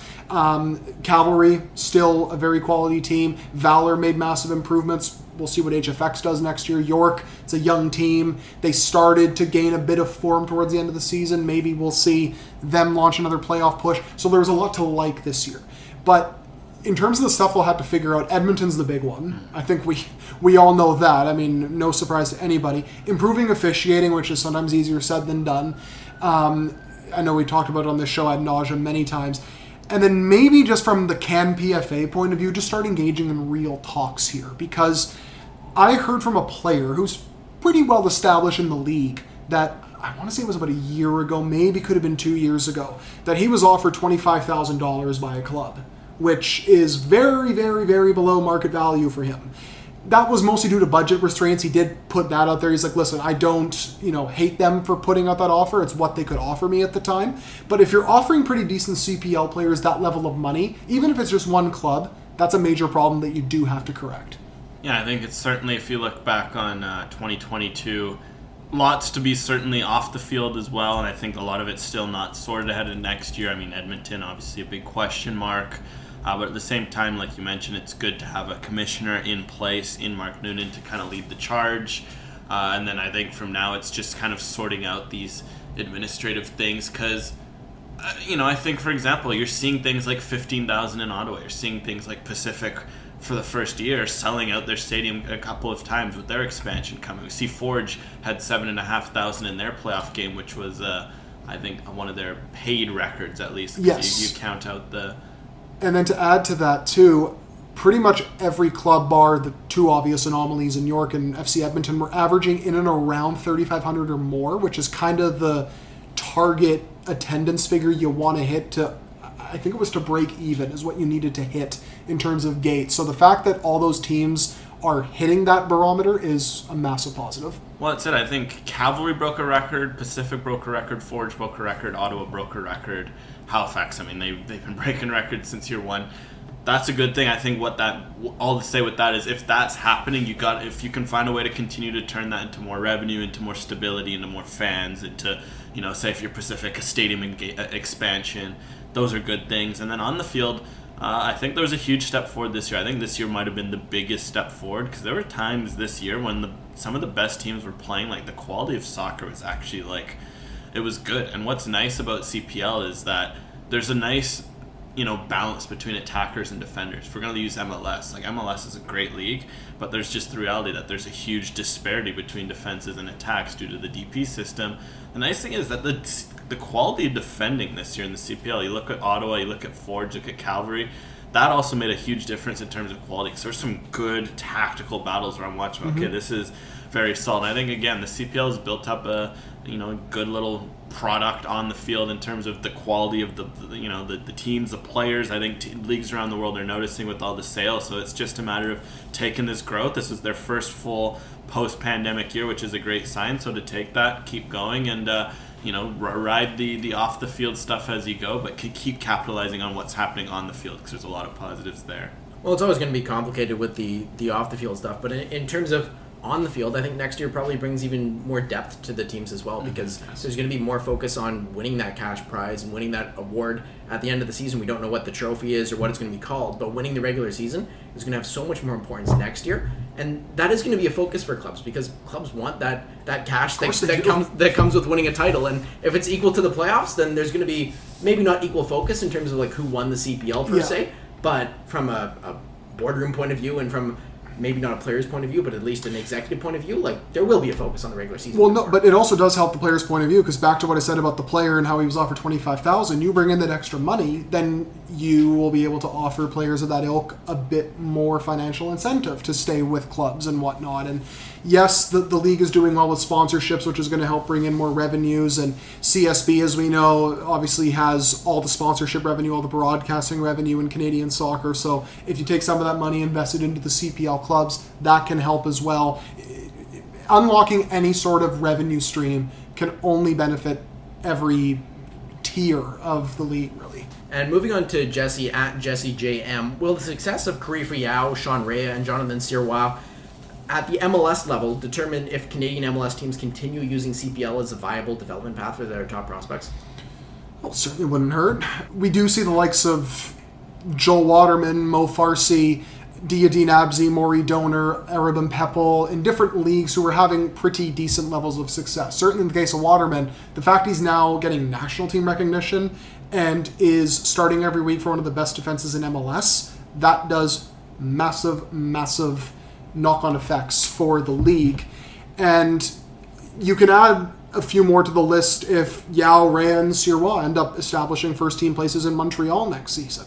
Now, clubs will do what they want to do in terms of how they want to handle their young players and sending them alone to the CPL, having them play for their second teams in MLS Next Pro or in Montreal's case in PLSQ.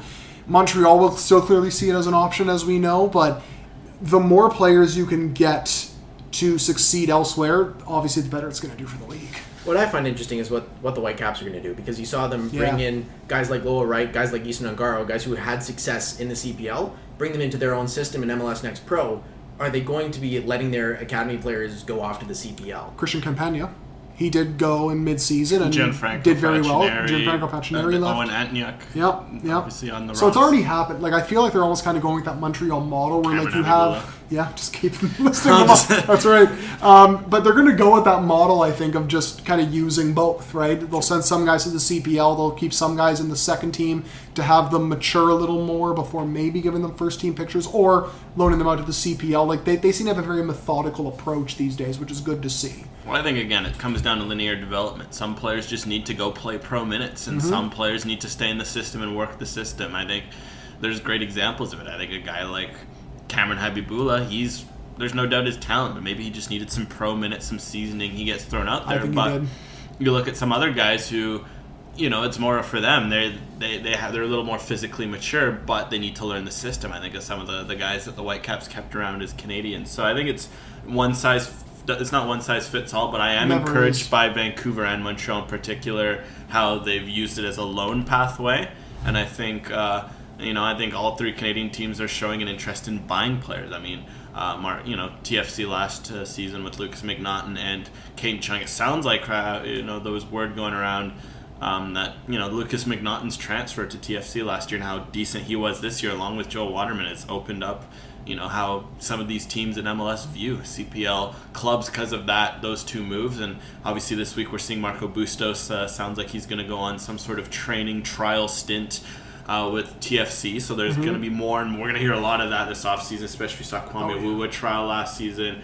I think each Canadian team would be wise to Yeah. not to bring in three to five CPL players to round out their training camp rosters, if not sign a few. Yes, straight up. I'm just uh, to go off. So I think certainly there's been the last four years have certainly showed that there is a viable pipeline, both for your team wanting your players to develop in the league, but also if your team who needs some some depth pieces, it's almost more viable than getting a piece elsewhere in MLS or spending it on a USL player because these CPL players, uh, yeah, have proven it and they'll come at a good price. CPL players coming at a good price, and they're also not taking up an international spot. I mean, international spots not necessarily meaning as much to Canadian clubs anymore, with Canadians being counted as domestic players for Canadian clubs in MLS. But you look at the Whitecaps, and so many of their academy players have gone on to the CPL. Could they potentially draw a few back to the first team or MLS Next Pro? It's a complicated situation there. They probably could. I still think they could. Like as long as they, I, I think keep an open mind. It's the same with all the other clubs, really. Because I mean, as we saw with Toronto FC, they brought back Mark Anthony Kaye after letting him go. But but I do think they're going to do a much more diligent job of making sure their youngsters are put in positions to succeed, especially if the Philadelphia Union, who is now the template for the Whitecaps for CF Montreal, if they win MLS Cup, that's only going to add more justification to their approach. Because as we have seen with Philadelphia, they have slowly but surely built a nice crop of young players, both in their second team in Bethlehem, and then drafting players or signing young players, what have you, and they might end up winning a league title because of it. Are you saying Inter Miami's not the way to go? And rumors about signing Messi and stuff, or Scottish Messi enough for the Whitecaps? It, it, it all depends what what team you know and, and their approach, but it it depends on the team's approach, really. Like if, if they want to do what they want to do, like same with TFC. If you want to pay for the Insignes and the Bernardeschis and the Criscitos and whoever else is out there, then that's your right. But y- if you want to give your younger players a chance, there is a clear pathway to do it, and some teams choose not to follow, which is fine, but then others pretend they are following it, but in reality are not. And speaking of foreign players coming in to play for Canadian clubs and having success, we look at a guy like Ollie Bassett, CPL Player of the Year. We'll go mm-hmm. over sort of the CPL award winners this year: Marco Carducci, Goalkeeper of the Year; Sean Rea, Canadian Under 21 Player of the Year; Ollie Bassett, of course, the Canadian Premier League Player of the Year, and the Canadian Premier League C- Players Player of the Year. That's a bit of a mouthful there. Uh, Alexander Achinioti-Jönsson, Defender of the Year. He's been absolutely exceptional. One of the few, I think, only Centurions in the CPL, not from Canada. Uh, and Carlos Gonzalez, Coach of the Year. Guero Diaz, still Golden Boot, even though he left halfway through the season. Yes, and I know uh, Alex and I had a bit of a gripe with Ashinodi Johnson potentially winning Defender of the Year because we thought that there were probably a couple more deserving candidates when you looked at the overall body of work. But Ashinodi Johnson did have a, a pretty solid season at the end of the day. Like I, I, I I'm wouldn't. mad about it. I think honestly he deserved to be on the, the ballot. I'm just surprised there's no Ottawa love. He That was- deserved he deserved to be on the ballot, but that was shocking because I feel like the fact that Z- Zator and uh, got on with York's defensive numbers. It, it, it's Yeah, I, I feel like that was there a were some bit more inconsistencies There, there. was a bit more of like a heritage vote 'cause he would have should have won a Defender of the Year maybe before. It just felt weird that, Easily. that this year. But I, I do find it weird, though, that perhaps the justification for not putting Ottawa players on the Defender of the Year list is, oh, well, it was a system based success, right? But you could also say the same thing about any other team, Yeah. really, who has a strong defense. So Achinoni Johnson would fall into the same category. So if you're going to nominate him, you got to nominate Espejo, or you got to nominate, I mean, throw out the list of defenders on Atleti that probably deserve a shout. Well, hey, maybe uh, something to consider for the CPL going forward when it comes to awards is we saw the players play there. Each player had to vote for three candidates, one, two, three, and it was ranked by tier, and that ended up being a fascinating vote. I think uh, might not hurt for the media. Maybe if it's a smaller group, to just have the media vote a ten a list of one to ten. Each vote is worth one point to 10 points and then they use the system that way because i think it would have just been a more fascinating uh, argument to see how things would have fallen had that been the case Yeah. but uh, in the end about Achinioti-Jönsson he was fantastic in the final and they won off the back of that so maybe he did get the last laugh in the end over us so give him that Well, th- three CPL titles on his wall now, just like uh, Bobby Smirniotis. But another club coming into the CPL next year, Vancouver FC, likely to be called, uh, coming in in Langley. Uh, that announcement coming up on Wednesday. Yeah, and we'll- see what happens, I guess, in terms of the stadium, in terms of the, the logo. I mean, all that stuff, right? Because they've still yet to announce it. So finally, we're getting some updates because I know a few listeners have been asking us for the last few weeks, like, hey, any Vancouver updates or anything out there? Because it's been crickets for a while. I mean, we've heard some things off the record, but nothing definitive. Now, at least we'll get some sort of answer here. Well, sh- shout out to Ben Lepka as well uh, in that, that area, an independent journalist there, and he noticed that there was a logo registered. That's right. Uh, a registered trademark for Vancouver FC, and no confirmation if that's the official logo, but I would imagine that it's it's pretty close to what we're going to see on, on on Wednesday in terms of the announcement for the Vancouver FC, Vancouver CPL, Fraser Valley CPL, whatever they end up deciding on. Uh, but CPL continuing to grow. Is it going to be a top 10 league in the world one day, as Mark Noonan said to One Soccer at halftime of the final? That was a bold, bold, bold take, but I commend him for it because it definitely got attention from people on Twitter at halftime and even after halftime and possibly even today. It can certainly be a top, and I'm going to pull a Paul Barber with the Whitecaps here, but top 25, top 30 team or league in the world, excuse me. I was a little bit of a Freudian slip there. Top 10 is very ambitious. I understand Canada is a desirable place to live. I understand that the league is growing very, very well considering that they had two pandemic affected seasons in between the first one and this one. And I guess you could even maybe argue a little bit bleeding into this one at times. But it's a very ambitious comment, but they can certainly be a, a destination league in CONCACAF. I think we've all put it on the show before that they could at least be a top three, four league in CONCACAF. You know what? It's it's one of those where you're damned if you do, damned if you don't. If, I think if you go on that hit and you're saying we want CPL to be a top 40 league in the world, like why would you say something like that? So Yeah. I think for the leadership, from a leadership standpoint, I'm here for that sort of energy. I think you want to push, you want to strive to be a top league, and hey, at least you didn't put a timeline on it. Um, That's true. because who knows? I mean, to be fair, you, we it, one thing you could point to, to to suggest is MLS. Would you argue it's a top ten league in the world? Personally, I'd say no. But I've seen some people say the argument that MLS is already a top ten league. MLS has existed for what 25? They just celebrated their 25 year anniversary. So you're telling me CPL could be a top 10 league by 2043 with that timeline? You know what? You never know. The world could be ending soon. Some countries might go underwater and then not have a league to play for. So. yeah. So what? Hey, See how Canada I looks got, at that point. I got very dystopian there. I'm sorry. Yeah, so I'll say for from a leadership standpoint, I understand the comments. I do also understand it's very bold and uh, could be something that you wear uh, on the face. But you know what? Certainly, uh, from what it sounds like so far under uh, the Mark Noonan era, no short of ambition. And I think for sometimes as a league, you need that. Obviously, you want that ambition within reason, but obviously, given uh, his experience, he he's, he's, he's been in some different situations. He's been in MLS, a, a Yes. that's dealt with its Maybe fair, that's what led to the comments. he's dealt with his fair share of up and down. So as long as I think he approaches that uh, with the right mentality, that shouldn't be an issue.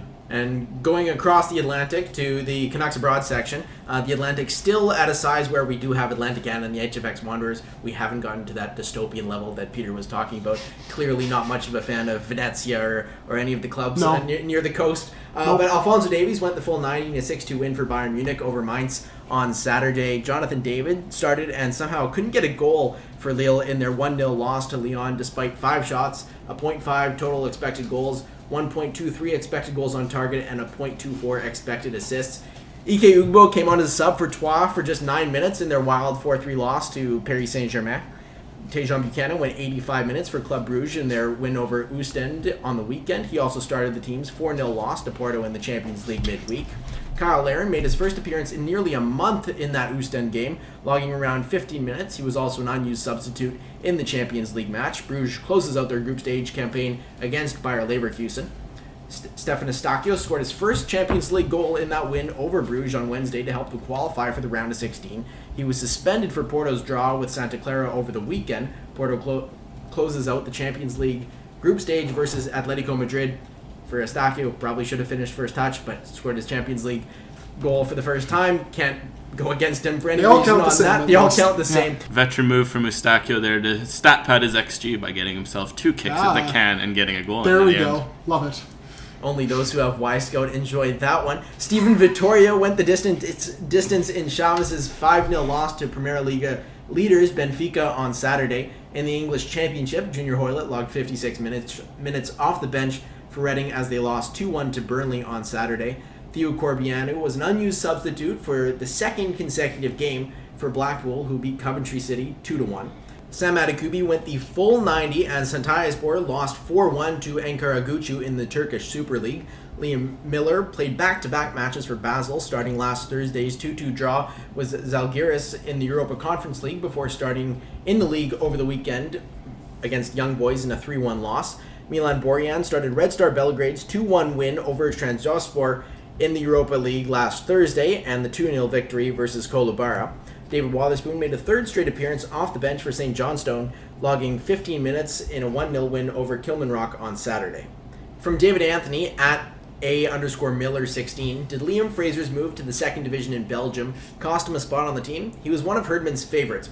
Does this reality secure Wotherspoon's spot despite just coming back from a major injury?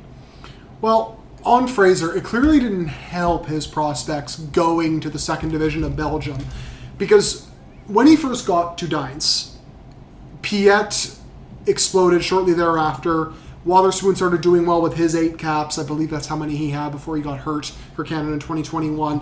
I think Fraser will remain an option regardless. And Thomas did report a few weeks ago that there was Scottish interest, namely, ironically enough, St. Johnstone, before he went to Belgium. So maybe that ends up coming back up again if he decides to leave. But Wotherspoon is probably making the squad regardless of Fraser's club situation because Osorio and Kaye, the likes of them, are out of rhythm and he'll fill a need further up the pitch where those two play. So I feel like whatever Fraser's situation was, Wotherspoon would have been unaffected by it. But the fact that Fraser is also currently, I don't want to say stagnating, but maybe isn't showing as much progression as you'd like to see, probably helps Wotherspoon a little bit, but not too much. Well, it's Wotherspoon's always going to have the edge in terms of how he fits the system, how important he is to John Herdman's training culture, etc. He's also come back quite well for St. Johnstone. His comeback is defensively engaged, has, made a lot of his passes so far through three games, getting stuck into a lot of duels, which is a good sign for someone coming in off of a knee injury. And it just feels like Liam Fraser, he, he made a bet on himself. And I think it was unfortunately it's the, the flip side of the bet. He thought Deinze could get that promotion to the first division, and in this instead you kind of get stuck, and next you know you don't secure a move, and you kind of leave yourself. Not saying like you won't, you know, it's not a chance he doesn't make it, but all of a sudden there's options that are ahead of you, like you mentioned, Piette emerging at the number six. It's so deep all of a sudden. It's just kind of left him in a no man's land. So I think long term he's still in Canada's plans. I just think for the World Cup there's enough number sixes now that have you know emerged and that are there and uh, in midfield and they might have some tough decisions to make in midfield or no sorry out in the wing etc so it's just unfortunate for uh, for Liam Fraser as that means I mean we know what he can bring he's even this year Uh, we haven't maybe talked about him as much. He's still averaging over 85% of his passes. He's getting a lot of good long passes. He's winning, you know, over 50% of his duels, which you always want from midfielder. He has a high interception rate, etc., etc. Uh, but you know, just unfortunately, look at the level. You look up the position he's up against. It's just one of those where you can only have uh, so many number sixes in your lineup, and a guy like Wotherspoon, even if this wasn't, you know, even if Wotherspoon wasn't playing as well, Canada needs more eights. They need more 10s Mm-hmm. anyway. So th- either he would have had that edge, or maybe you look at another player playing that position might have had that edge, which uh, hurts Fraser, unfortunately. Victor Loturi received his first appearance since September in a narrow 2 1 loss to Hearts. Laturi had 34 minutes, completed 23 of 24 passes, 2 interceptions, and 3 recoveries. Scott Kennedy suffered a shoulder injury for Jahn Regensburg over the weekend and will be out for the next few months, ruling him out of the World Cup. Derek Cornelius had a solid game for Panathinaikos, going 90 minutes and 1 1 draw with Ionikos in the Greek Super League. At KenMNT Opinions, at Sad Since 86, you can only pick one for Qatar Joel Waterman or Derek Cornelius. Well, Cornelius is probably in now because of Scott Kennedy's injury, and I think that's more than fair. And it obviously sucks immensely for Kennedy, but Kennedy's performances for Canada have kept Cornelius on the fringes up until now.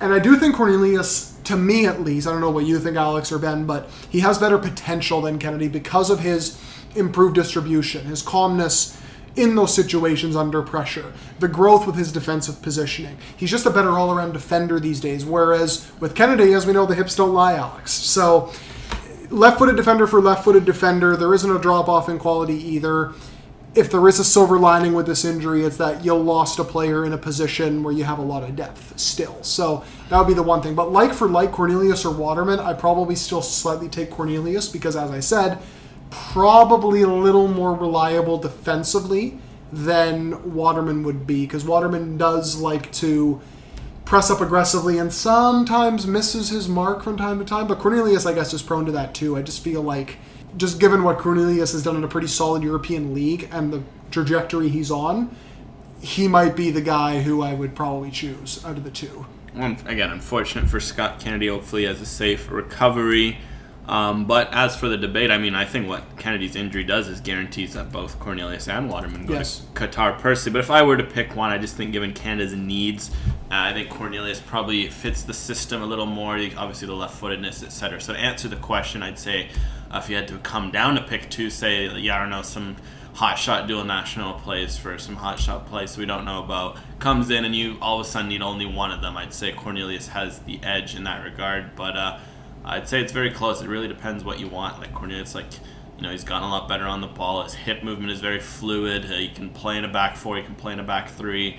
Uh, waterman you know maybe the you know maybe not the fastest guy but his distribution is phenomenal. He's so good on the ball. Uh, he's comfortable marshaling a back line. They both have their benefits, but I think in the end, based on what Canada needs, Cornelius' benefits uh, probably win that battle. Staying on the back line and staying in Europe, in the Ukrainian Premier League, Mandikar James went the full 90 for Odessa in a loss to Dnipro. Charles-Andreas Brym recorded a brace for FC Eindhoven as they draw, drew 2 2 with Simon Colyn and Jong PSV. Colyn went 62 minutes for PSV in that one. Maxime Crépeau and LAFC have reached their first MLS Cup final against fellow number one seed, the Philadelphia Union, after beating Austin in the Western Conference final. Maxime Crépeau and, of course, former Whitecaps FC head coach Marc Dos Santos now playing for an MLS Cup. Canadian coach too, so it's actually worth noting that you uh, bring that up. Maybe uh, Marc Dos Santos makes his odyssey back to Canada one day, but uh, good for uh, good for Maxime Crépeau. I think uh, after getting that move to, to LAFC, I mean. They, they needed a goalkeeper, and uh, they Yes, they they got a good one, and now he gets a chance to compete for uh, for final, his third trophy of the year. You can't help but uh, be happy for the guy. At least maybe if you're not from Vancouver, if you're a Whitecaps fan. But I do wonder whether if they win the MLS Cup, whether Maxime Crépeau and Marc Dos Santos go out for some hamburgers just to celebrate that, that, that championship. I don't know. I think they might go something a little more expensive than that for an MLS Cup. final. Wagyu burgers. There you go. That's that's what we'll cook next week. How about that? Well, for anyone from Vancouver, rice burgers, the those are quite good as well. Anyways, moving on. As for our women's Canadian Canadians abroad, uh, several players were involved in some big matches over the last seven days. Ashley Lawrence went 90 minutes in back-to-back games for PSG, who drew nil-nil with Real Madrid in the Champions League and beat Reims in the league. Kadeisha Kadeisha Buchanan went 90 in Chelsea's massive 8 0 win over Skoder in the Champions League and in a subsequent victory over Aston Villa. Jessie Fleming had 72 minutes and 25 minutes in those matches, respectively. Julia Grosso logged the full 90 for Juventus, who drew 1 1 with Lyon in the Champions League. Then she had an assist in 58 minutes against Fiorentina. Vanessa Gilles was an unused substitute in the Champions League for Lyon, but returned from injury and went 63 minutes versus Fleury over the weekend. Marie Levasseur went the full 90 for Fleury. Chloe Lacasse had a goal and an assist in a thrilling 3 2 loss to Bayern Munich in the Champions League. Evelyne Viens scored again, but Kristianstad lost 4 1 to Linkoping in Sweden. Gabby Carle also went the full 90 for Kristianstad. In France, Yasmin Hall and Alexandra Lamontagne had 45 minutes and 90 minutes respectively for Rodez with La Montagne scoring. Sorayeka was a late substitute in that game for Le Havre, who won 2 1. Another Canadian at Le Havre, Sadie Sider Eichenberg, former U Ottawa GG, hasn't really seen much of the pitch this season, but another Name Canadian drop. to keep an eye on. Let's go. Jenna Hellstrom picked up 31 minutes for Dijon in a 1 0 win against Soyaux. In the WSL, Shelina Zadorsky started and finished the 90 for Tottenham in an 8 0 victory against Brighton. Finally, congratulations to Christine Sinclair, Janine Beckie, and the Portland Thorns, who won the NWSL title with a 2 0 victory over Desiree Scott's Kansas City Current in the final. Of course, a big shout out to Karina LeBlanc As and well. Rhian Wilkinson as well, uh, managing that team. From Dan Clark at Dan Clark 999, Christine Sinclair is obviously the greatest of all time in Canadian soccer, but where does she rank among all time greats worldwide? I mean, surely she has to be pretty high up there. Because I mean, obviously, In the women's game, she's top two, three at worst. She could. I mean, she's probably the best of all time in the women's game. Maybe Abby Wambach could have something to say about that, but Uh, she's outdone Abby Wambach at but this point. oh no, at this point, I think yes. especially yeah. I I mean, the only thing she'd be lacking is any sort of World Cup accomplishments. But the gold medal helped a lot. Yes. The amount of club accolades she has. I think any. If she wants to make it undisputed that Canada wins the World Cup next year, I think it'd be undisputed. So I think for women's soccer, that's fair for you know amongst you know all soccer as well. Definitely up there among goats in general.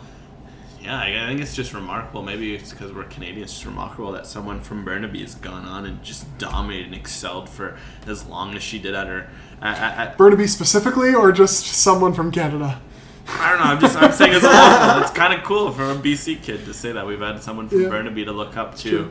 and has just been so dominant for so long. Like she's been doing this for 25 years. Like that sort of longevity actually among you know goats gives her a, a bit of an edge. Some of the goats even they they hit 20 25 years they they fade out and uh, they they don't have that longevity. So I'd say certainly among uh, among those she's she's up there.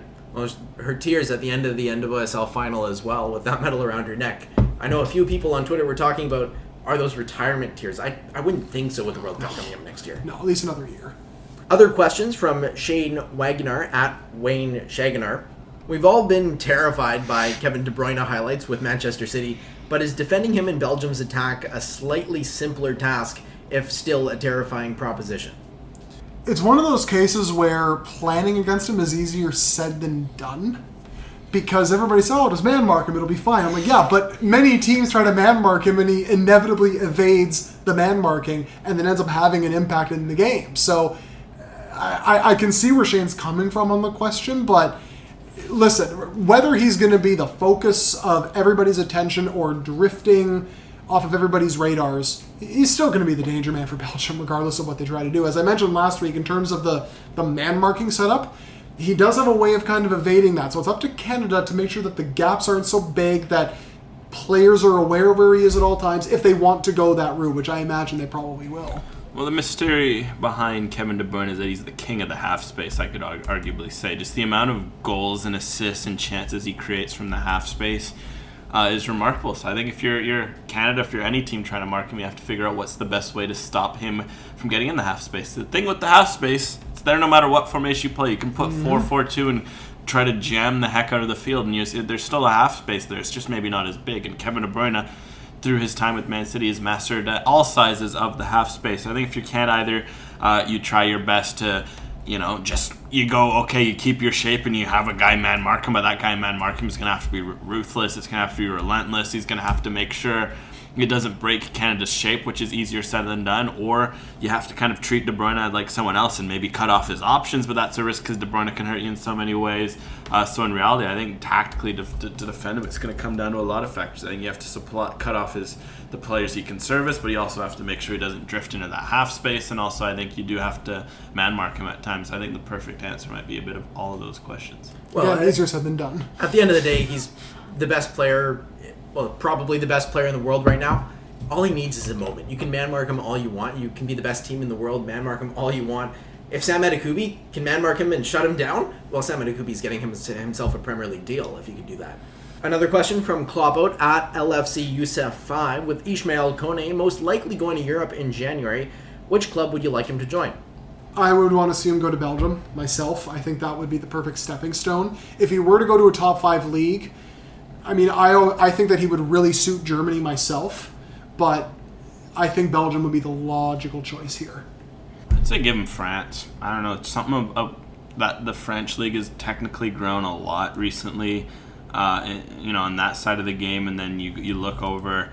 Uh, and just the physicality as well. I do want him to, to continue to embrace that physicality that has allowed him to do well uh, in MLS, but maybe not the Premier League just because it can be such a bloodbath. But if maybe if he could get a chance in Ligue 1, especially given the language, etc., that could not be that could be a decent little landing spot for him as well.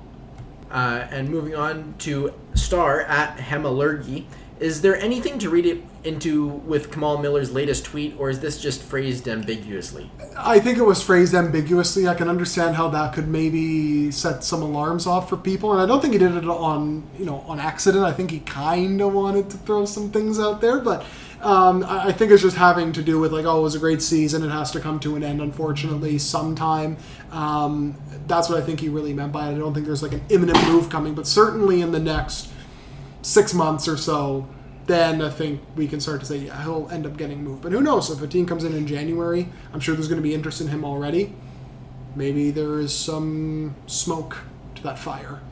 Next question from Mark East. A few weeks ago, your podcast did not have any young TFC players like Kosi Thompson, DeAndre Kerr, Luca Petrasso, even Jahkeele Marshall-Rutty, and Jayden Nelson making the World Cup squad for 2026.